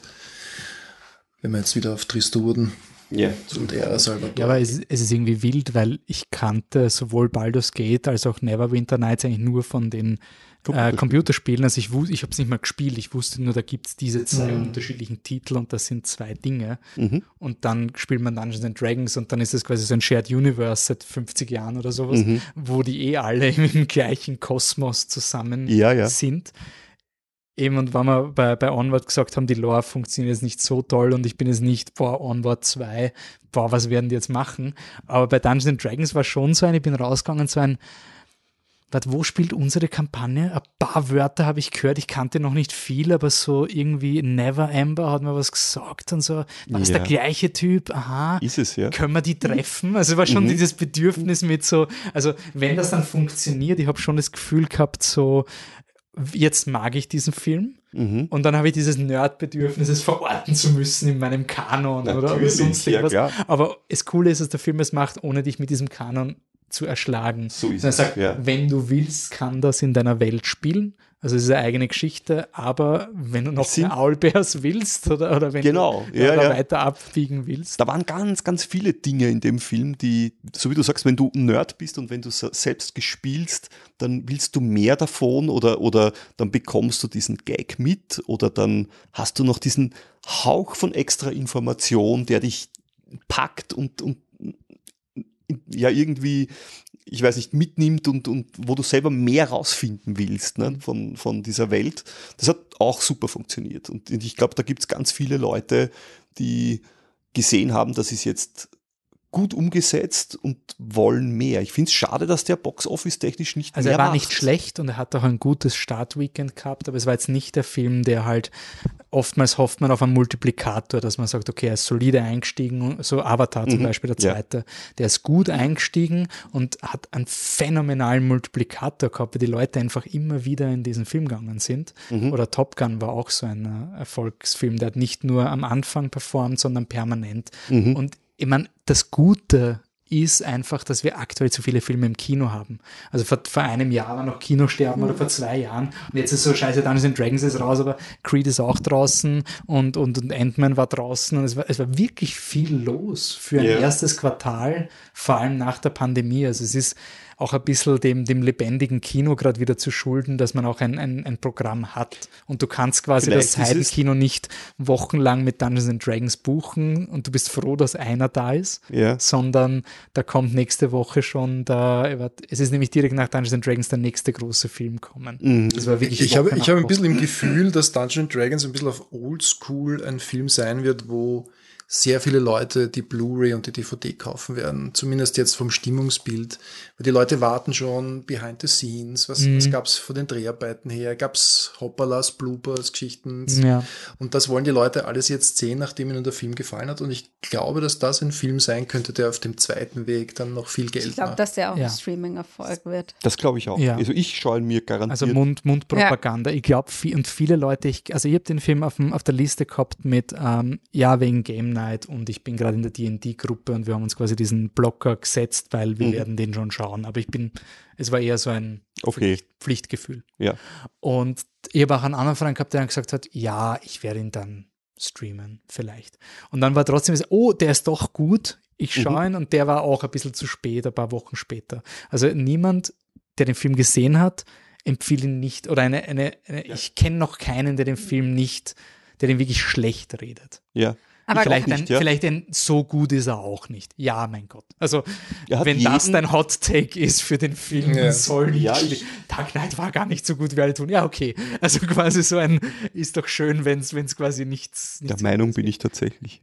Ja, aber, aber quasi, es ist trotzdem quasi einfach Ja. so ein, ja, dann, dann, dann hat man halt ein, ein nicht ultra enthusiastisches Ja, ja. Ding, aber es ist ein positives Feedback und das ist eigentlich echt, echt angenehm irgendwie Funktioniert, finde ich. ich glaube auch, dass ein Film im Vergleich zu Onward noch, dass der, der wird extrem viel belohnen, wenn man ihn nochmal schaut. Ja. Also da wird es extrem viel im Hintergrund geben, mit einer Figur sagt schon etwas, was vielleicht ein Foreshadowing ist oder irgendwie bei Game Night, wo ich beim zweiten Mal mir gedacht habe, oh mein Gott, dieser Hintergrundwitz läuft ja permanent ab.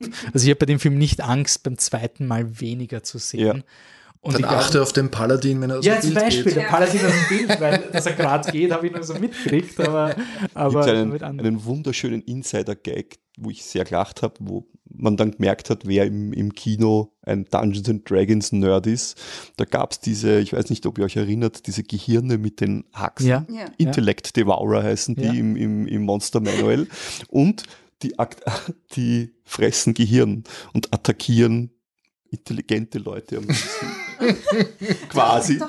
Und das Schöne an der Sache ist, dass ja im Dungeons and Dragons Lore jede Charakterklasse von denen hat ein, ein Attribut Mhm. zugeordnet oder zwei, aber ein Hauptattribut und keiner davon denen hat Intelligenz als Hauptattribut. Das heißt, die waren völlig desinteressiert und sind vorbei. Also es war quasi auch in den, Logi, in den ja, in Regeln in- logisch, internen dass Logik quasi... war es auch, Ah, hat's, okay. hat's auch funktioniert und war sehr, sehr lustig.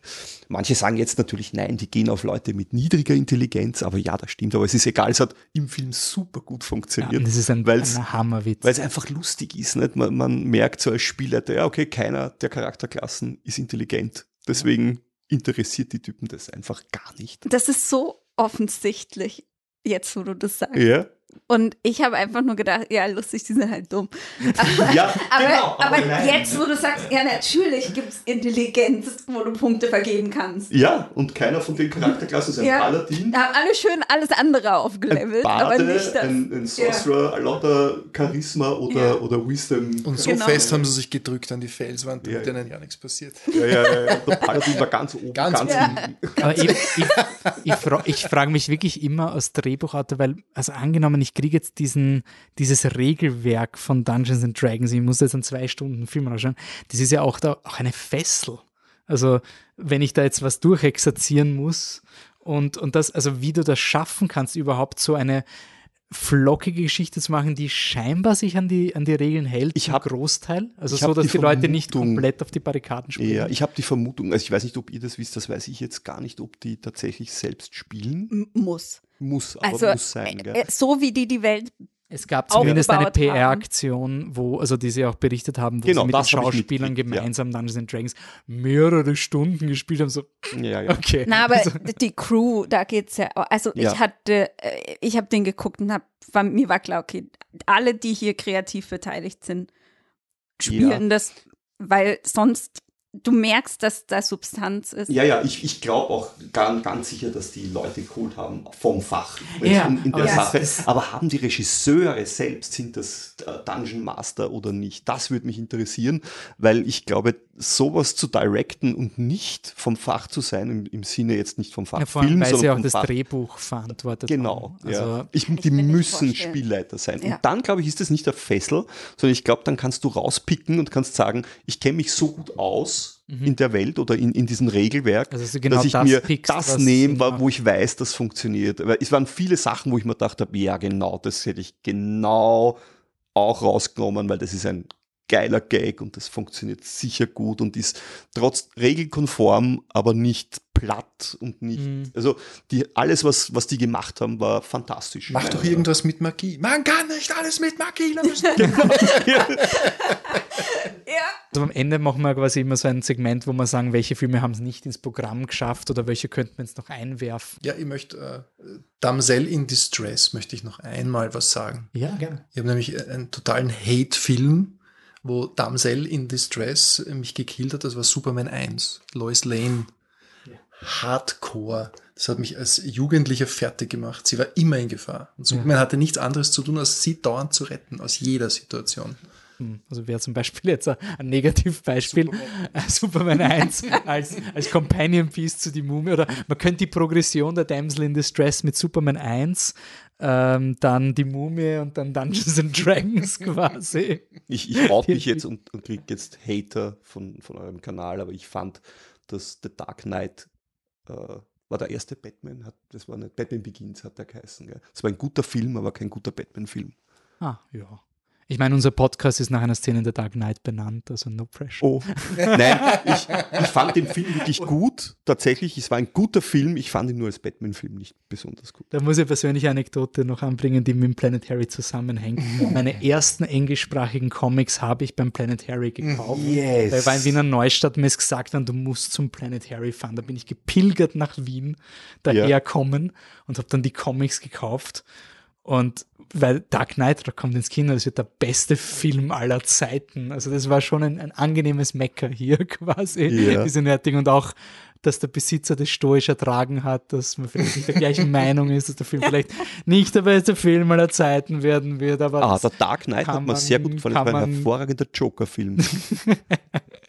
hast du noch was für Dark Knight Rises auch? Nein. Den habe ich zwar auch gesehen, aber ich, ja, Der hat urviel für Representation für Leute mit lustigen Stimmen gemacht. das stimmt. Also. I, I told you, Batman.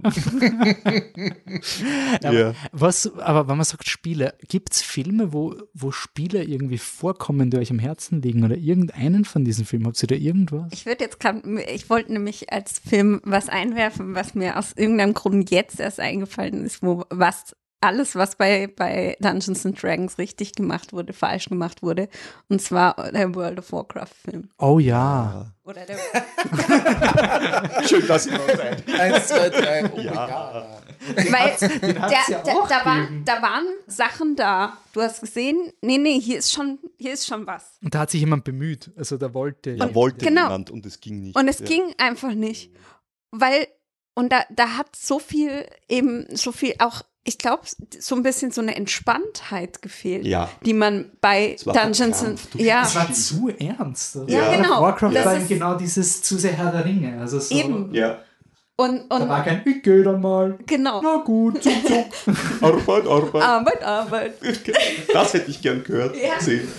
halt so, so ein Ja. bisschen, also, da hat es auch, da, der Wille war da und vielleicht auch die Liebe für das Spiel, aber eben diese zu starke Ernsthaftigkeit. Und ja, diese Warcraft, also so Warcraft 3 und so, das hat schon immer so eine Dramatik, aber gleichzeitig bei World of Warcraft hast du ja diese Rollenspielelemente wieder drin Mm, und so. Und damit hätte man auch so viel machen meine, können. Und das wurde so Es war halt gesetzt. auch die unkreativste Phase der Warcraft-Mythologie. ja. Also so, Eben. wenn du eine Welt hast, die so bunt und lustig ist und du machst Und- und Menschen versus Orks. ja, also, das ist so dumm. es gibt alles in War. Und ich finde Ja. ich find's so, ich so spannend, dass es bis jetzt gedauert hat mit Dungeons and Dragons, dass du ein bisschen wacky Fantasy machen kannst, was nicht blöd ist.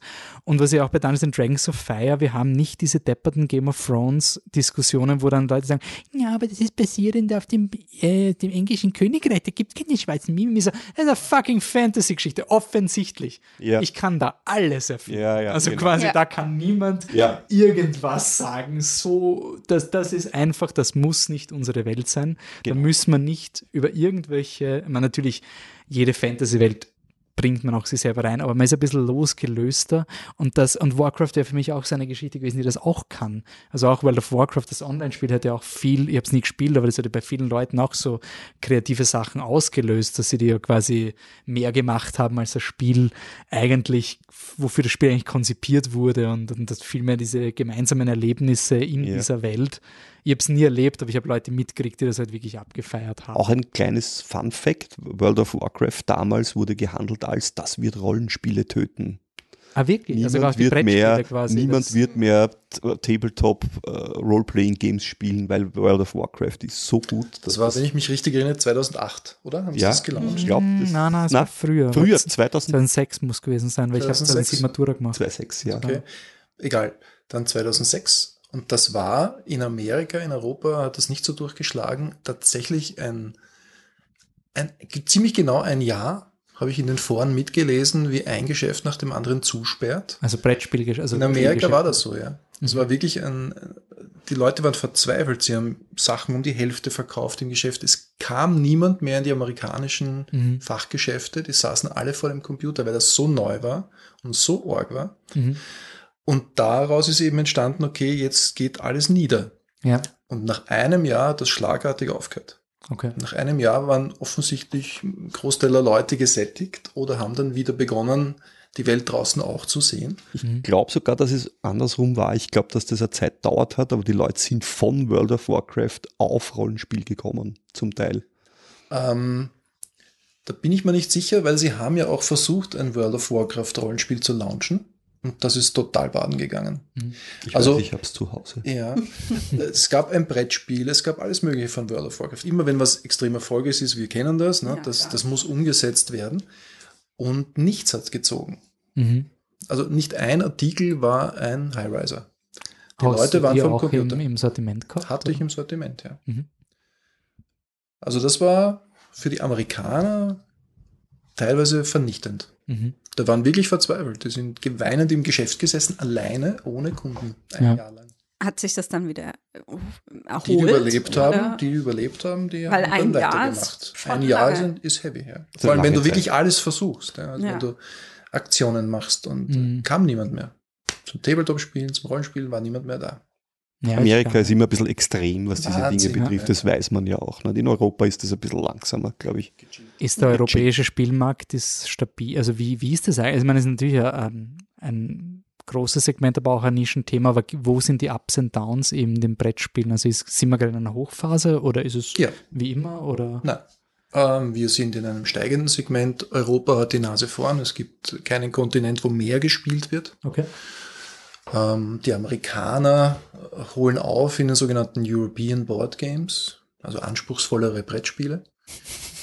Ist, Ja, so wie, ist wirklich so. die, heißt so, die, ja. die französischen Filme sind die Ja, European Board Games. Es ist so, ja. Sind das quasi dann die Europäer, die sitzen in Schwarz-Weiß in der Dungeons Ja. and Dragons Ding mit den Schnurrbärten ja, ja. und spielen auf Du Französisch. musst halt vorstellen, die amerikanischen Haushalte haben jetzt so Sachen wie äh, Markomania, Monopoly, was auch immer. Ne? Und jetzt kommen halt spielregelintensivere Spiele dazu und das gefällt ihnen eben auch. Ne? Da ist du da ein Beispiel? Was wäre so ein Spiel? Äh, mein ganzes Geschäft wäre voll von diesen Sachen. ähm, da möchte ich jetzt keine Namen äh, herausziehen. Aber äh, ein klassisches, vielleicht das größte Siedler von Katan, Mhm. deutsche Entwicklung und hat natürlich die Welt erobert. Ne? Mhm. Ist jetzt gerade der Spielerfinder gestorben Mhm. ähm, und äh, ist ein Millionenseller Ja. weltweit eingeschlagen und glaube ich ist einer der größten Namen, die man so nennen kann. Mhm. Also insofern haben wir die Nase schon vorne bei manchen Sachen. Ich schmecke. Habt ihr Cluedo gesehen? Es gibt einen Cluedo-Film mit äh, Tim Curry. Ja, wahnsinnig guter Clue. Film. Der Und Clue. Clue- Cluedo ist ja eigentlich ein Spiel, ähm, eine, jemand ist ermordet worden, man muss herausfinden, wer hat ihn umgebracht, wo und womit. Und jetzt hat man irgendwie das Problem, wie kann man das in ein Drehbuch gießen. Also der Film ist, der findet eine Erklärung und ich nehme sie nicht vorweg, aber wenn ihr an Cluedo denkt und wenn ihr an einen normalen Tatort denkt, dann ist es ja mal zumindest die eine Frage, wo ist er ermordet worden, die kann ich klären. ja. Der Film findet eine Erklärung, wie das Sinn macht. das war super. Er ist richtig diesen, lustig Ich liebe diesen Film. Und saublöd irgendwie. Ja. Weiß nicht, es- Okay, jetzt muss Magst ich den nicht? Tom Hanks, nein, nein, ich kenne den nicht. Jetzt muss ich den Tom Hanks Film gucken und den Film. ja, der ist wirklich gut. Ich Filme Ich, ich, ich spoilere eine kurze Sache, die aber nicht wirklich wichtig ist. Nämlich, es gibt einen Moment im Film, wo dann alle gemeinsam, wo sie sich nicht mehr trennen trauen und dann gehen alle gemeinsam von einem Raum in den anderen und sehen die absurdesten Sachen na, drin und akzeptieren das aber dann schon so als, okay. ich finde, das ist so ein Film, da siehst du, wie sie sich vergrätschen, um das Brettspiel zu verfilmen. Aber du applaudierst ihnen, weil so ein, ich, Alter, warum macht sie einen Cluedo-Film? Ja. Also, Entschuldigung, so von allen Filmen.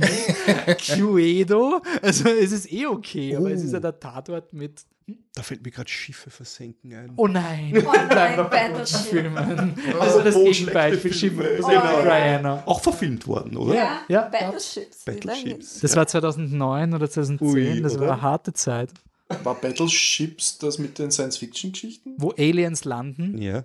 Und Ja. das Radar Das hätte- fällt das aus und es gibt noch ein, ein Minenfeld, ein Ja, altes ja. Minenfeld und deswegen müssen sie kommunizieren über Wo dieses sie dann Gitter. nachher auf das alte Kriegsschiff raus Genau. Ich, Ist ich, der? ich, ich weiß, ich habe ist diesen Film, ganz schlimm, der ist, der, der ist ganz schlimm. ich weiß, ich habe den. Film jetzt losgetreten, aber können wir nicht über ihn reden. Ja, Okay. das ist so Minesweeper, der Film auch. Aber es gibt ein paar so, also was ich mir schon dachte, ich habe den neuen Super Mario nicht gesehen, ähm, aber ich finde zum Beispiel, ich hoffe auch, dass ein paar so Filme wie dieser alte Super Mario auch wieder kommen, wo du einfach denkst, was habt ihr geraucht? Also so quasi Ja. so, wie geht das? Also ich Ja. finde aktuell habe ich ein bisschen Angst, dass wir zu safe sind. Aber und wo die Filme Yoshi so ein, so ein hässlicher Ja, Animatronic-Ding war. Irgendwas, so Albträume halt einfach, wo du, oder auch so Tim Burton Batmans Rückkehr, wo du einfach sagst, da zuckt ein Typ komplett aus und, und haut alles gegen die Wand. Also Mhm. alles, was Batman-Lore ist, also so mit Füßen getreten eigentlich. Ja. Ich liebe ihn dafür als Ja, großer auch. Batman-Fan, weil er einfach so eine Stimme hat und eine anarchische, also so sehr ich D&D liebe, ich finde, ja dieser Film, ja, gut, aber das Wichtige ist die Kreativität und, und das mhm. und nicht quasi, weil er so hardcore Canon ist. Also quasi, der D&D-Film ist nicht, ja. es ist ultra geil, dass er anscheinend Canon ist und, und Law approved, aber Total, ja. wenn, wenn der fette Drache nicht im Canon existiert hätte, wäre es genauso, hätte er genauso Wäre es nicht schlimm quasi. Ja.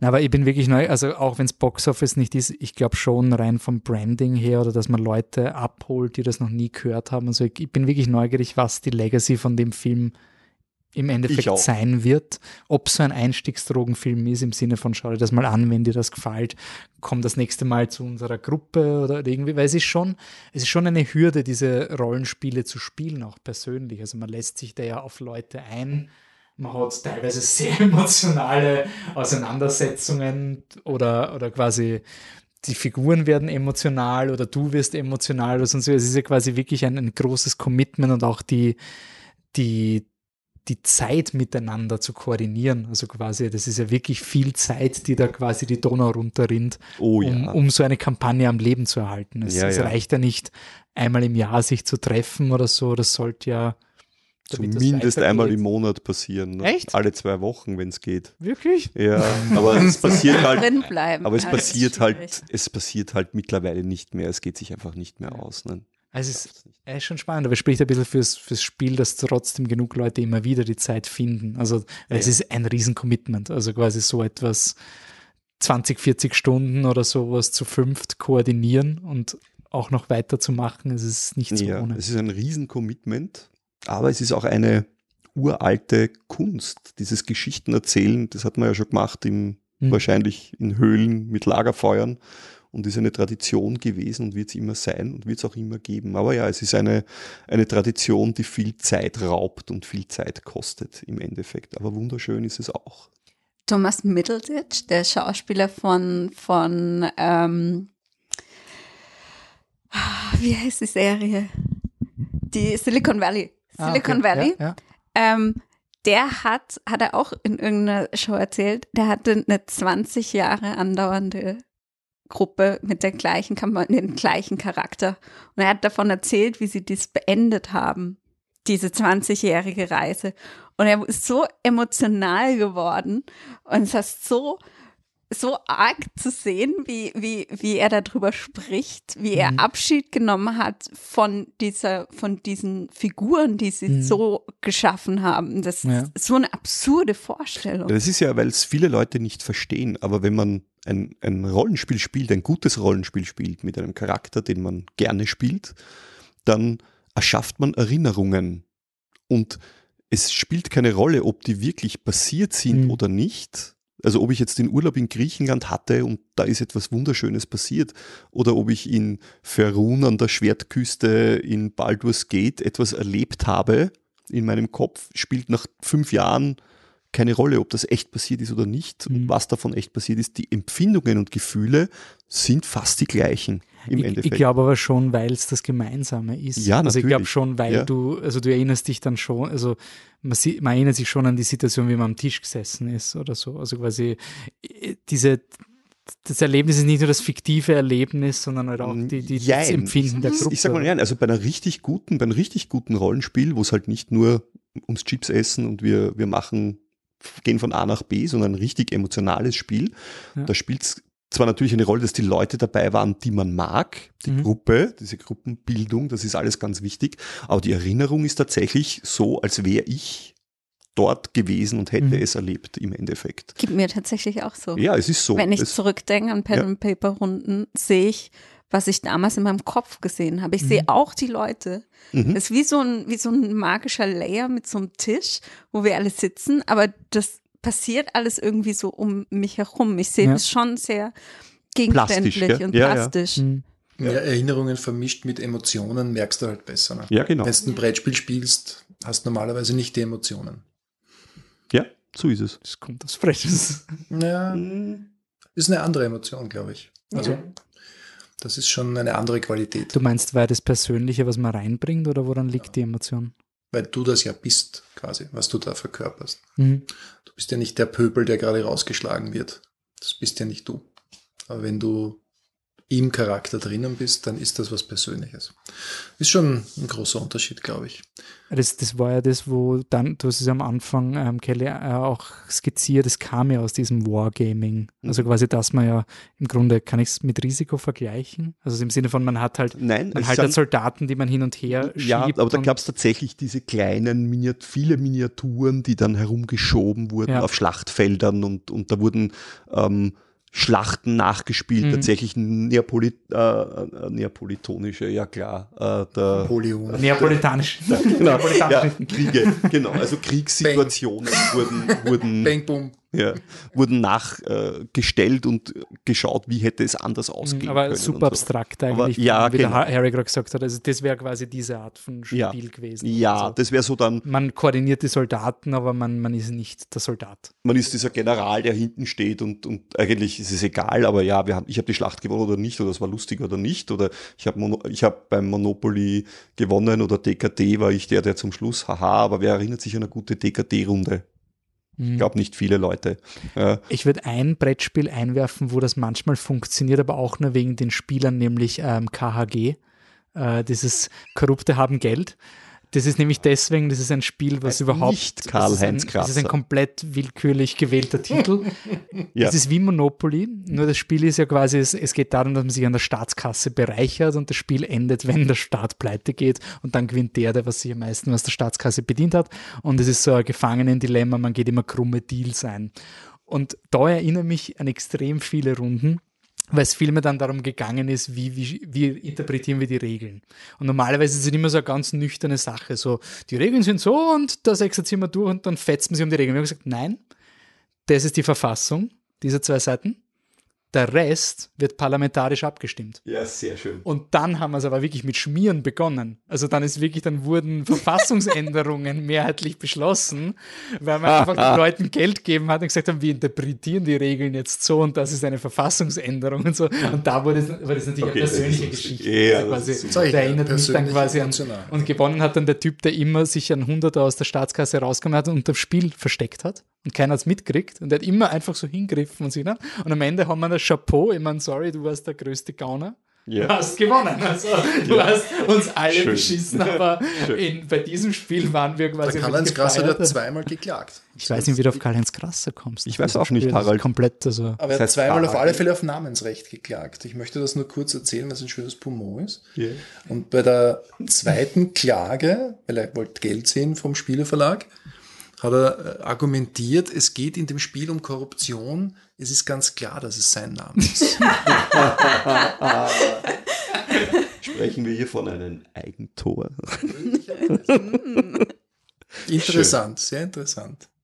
Ja. Ein Eye-Opener, Aber ja, für alle, die es auch für ihn selbst. Für alle, die es noch nicht probiert haben, Rollenspiele sind sehr schön, Mhm. machen Spaß und sind zwar nerdig, aber werden immer mehr anerkannt. Äh, Ganz blöde Frage, gibt es irgendeine Möglichkeit in Österreich, gibt es da Vereine oder, Ja. oder irgendwelche Anlaufstellen? Also eine Anlaufstelle war und ist auch immer das Planet Harry, weil es da die Rollenspiele gibt und da auch immer wieder Leute sind, die Leute suchen. Aber es gibt tatsächlich auch Vereine wie Athenae Siegel, die es schon Aber ewig wenn gibt. es, Entschuldige, dass ich Ja. unterbreche, aber wenn Sie es einfach machen wollt, Sie haben für viele internationale Kunden, die nach Österreich zugewandert sind und jetzt hier Rollenspielrunden suchen. Ich habe eine Liste erstellt von allen, die das anbieten. Mhm. Also einfach ins Planet schauen und ich gebe euch die Liste ausgedruckt mit und aus. Cool. Kann ich auch gern digital verschicken, einfach eine E-Mail schicken. Mhm. Dann habt ihr den Gesamtüberblick von dem, was so passiert. Wie kriegt ihr die? Also seid ihr da so in der Szene drinnen, dass ihr das alles mit Genau. monitort quasi und, und selbst kuratiert? So einfach ist es. ja. Sehr gut, cool. Und vielleicht nochmal, weil ich glaube, für, für viele Leute ist das sehr viel Überwindung, gerade wenn man Leute nicht kennt und so. Das Wichtigste ist, dass alle voll drin sind und es ernst nehmen und das, dadurch ist es für niemanden peinlich oder so.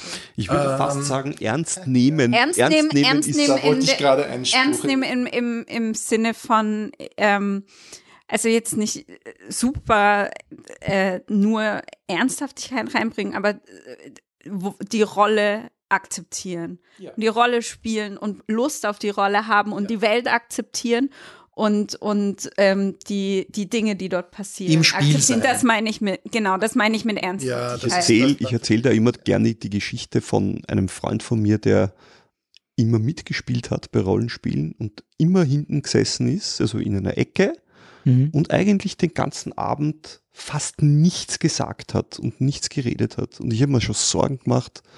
Und irgendwann habe ich ihn dann gefragt und er hat gesagt, na, er hat den größten Spaß. Es gefällt ihm total gut. Er würde diese Spieleabende um nichts in der Welt vermissen. Ich glaube, das Wichtigste ist, dass man hinkommt und einfach Spaß hat. Mhm.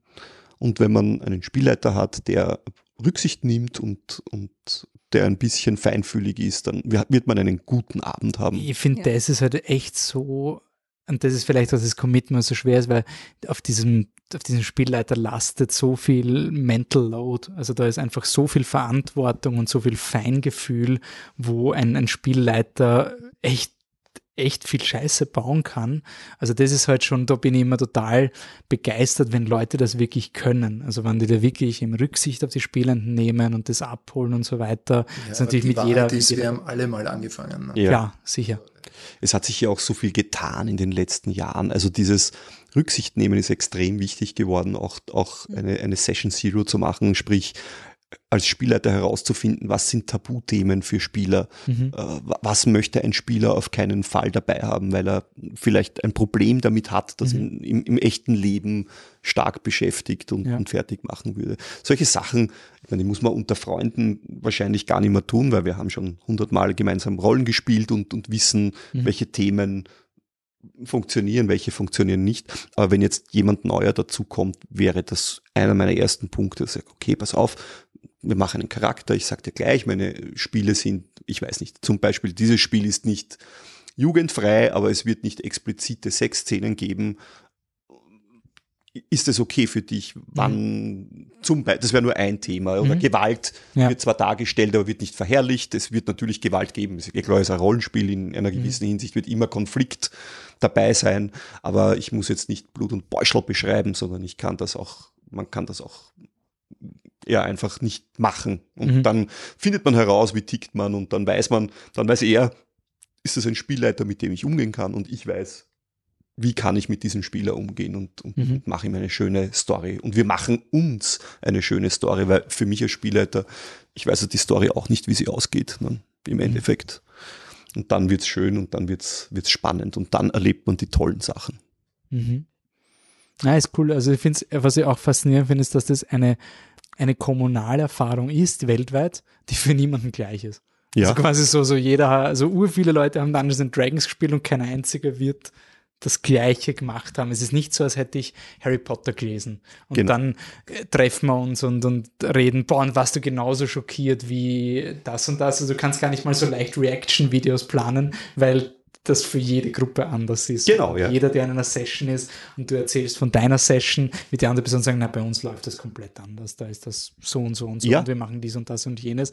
Und es ist trotzdem unter Anführungszeichen, alle spielen Dungeons and Dragons, aber und alle machen es richtig. nicht. Ja, genau. Das ist das es Schöne, ja. ein, Es ist eben, ich, ich vergleiche es oft, der Unterschied zwischen, zwischen Star Wars und Herr der Ringe ist für mich ein bisschen dieses, dieser Mut zum ein bisschen Scheiße bauen wird bei Star Wars eher gefördert, was halt in meinen Augen der Grund ist. Also die Welt ist nicht so rigide und episch und dann hast du ein bisschen mehr Mut, dich reinzubringen, weil ist nicht so schlimm, wenn es nicht auf Anhieb funktioniert. Dungeons and Dragons ist auch von der Welt, finde ich, also wenn es, je nach Welt natürlich, aber es gibt genug Möglichkeiten, mal ein bisschen auszuscheren und man muss da jetzt nicht Angst haben, dass man da irgendein Fauxpas macht und irgendwie nicht, ja. Sauron das Knie des Haxel stellt oder, oder, oder so, so in die Richtung. Es, ist, es kann episch sein, aber du hast mal genug Zeit, dich einzugrooven und, und mal ein bisschen um um zu schauen. Und ich glaube, das lädt halt auch total ein, dass die Leute dann also wenn ich in Herr der Ringe bin, dann will ich mich ja nicht einbringen. Das ist ein bisschen so heute Kirchengeh-Effekt. So ein, ich will das anschauen, das ist ein Gemälde, das ist schön.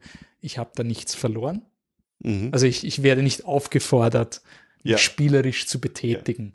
Und in so einem Rollenspiel ist halt wirklich diese Aufforderung mit, da ist nichts, das ist eine grüne Wiese und da jetzt ein Haus steht, das entscheidest du. Genau. Und den Rest, also das finde ich halt irgendwie das, das Spannende an diesem Phänomen Rollenspiel, dass es zwar Regeln gibt, aber eben die gleichen Regeln, wie wenn man halt irgendwas zusammenbastelt oder so. Genau. Okay. Ähm, dann sage ich danke, dass ihr da so ähm, bereitwillig ins Podcast-Programm reingesprungen seid. Ja, sehr, sehr extrem gern. gefreut. Was Sehr gerne. interessant. Ähm, hat mich auch gefreut zu sehen, dass quasi dass das, das Seitenkino quasi auch von, von, den, von euch belagert wurde. Äh, lustigerweise, ich glaube, einen Tag später oder so, wir waren so ungefähr am, eh gleich am Startwochenende oder Ja, so. ja, ja, wir waren relativ schnell. Ja, dort. der erste Sonntag halt, ja. Genau. Äh, wo treibt ihr euch herum online? Wo findet man euch oder offline? Ja, offline ist es leicht, im Planetary. Mhm. Das ist easy cheesy. Ähm, online sind wir unterwegs auf YouTube. Old Nerd News. Genau, Old Nerd News Findet man Channel. YouTube, Wenn man den genau. so eingibt auf äh, YouTube oder auf Google, finden wir uns Ja, einfach. wir haben einen ganz, ganz lockeren äh, Vlog, könnte man fast sagen, Genau. wo wir zwei sitzen und reden. Ja, ich verspreche, die ersten Folgen sind audiotechnisch noch furchtbar, werden aber Das- dann sukzessive besser, wie das halt so. Solange es besser wird, ist immer. Ja, das ja, ist ja. ungeschriebenes Gesetz. Ja, ja, ja. Wir haben es auch begonnen Es gemeinsam. ist wie D&D. ja, ja, ja. Ich, ich kann Hier auch wird- sagen, hier wird gelernt. für mich war die Prämisse nach Corona endlich den Harald, einen meiner besten Freunde, wieder regelmäßig zu sehen. Das eine, war die eine Sache. halbe Stunde Spaß miteinander haben. Genau, Ob wir jede jetzt einen Woche. Zylinder aufhaben oder nicht, ist egal. Ja, ist ein halbes Stündchen Späßchen. Das war die erste Prämisse und mittlerweile macht es uns einfach diebischen Spaß und, und es ist sehr lustig. Ja, weil natürlich in der redaktionellen Arbeit immer Blödsinn auch rauskommt. Ne? Ja. Mhm. Die tollsten Atomschutzbunker zum Beispiel. Ne? Das ist alles hervorragende Themen für Old Nerd News. Genau. Also ihr Wichtig pickt ist euch aber ein jetzt- Themen, ein, einige Themen heraus, die ihr Ja. einfach beackern wollt. Genau, Ja, alles hervorragende redaktionelle Arbeit, die circa zehn Minuten vor der Sendung passiert.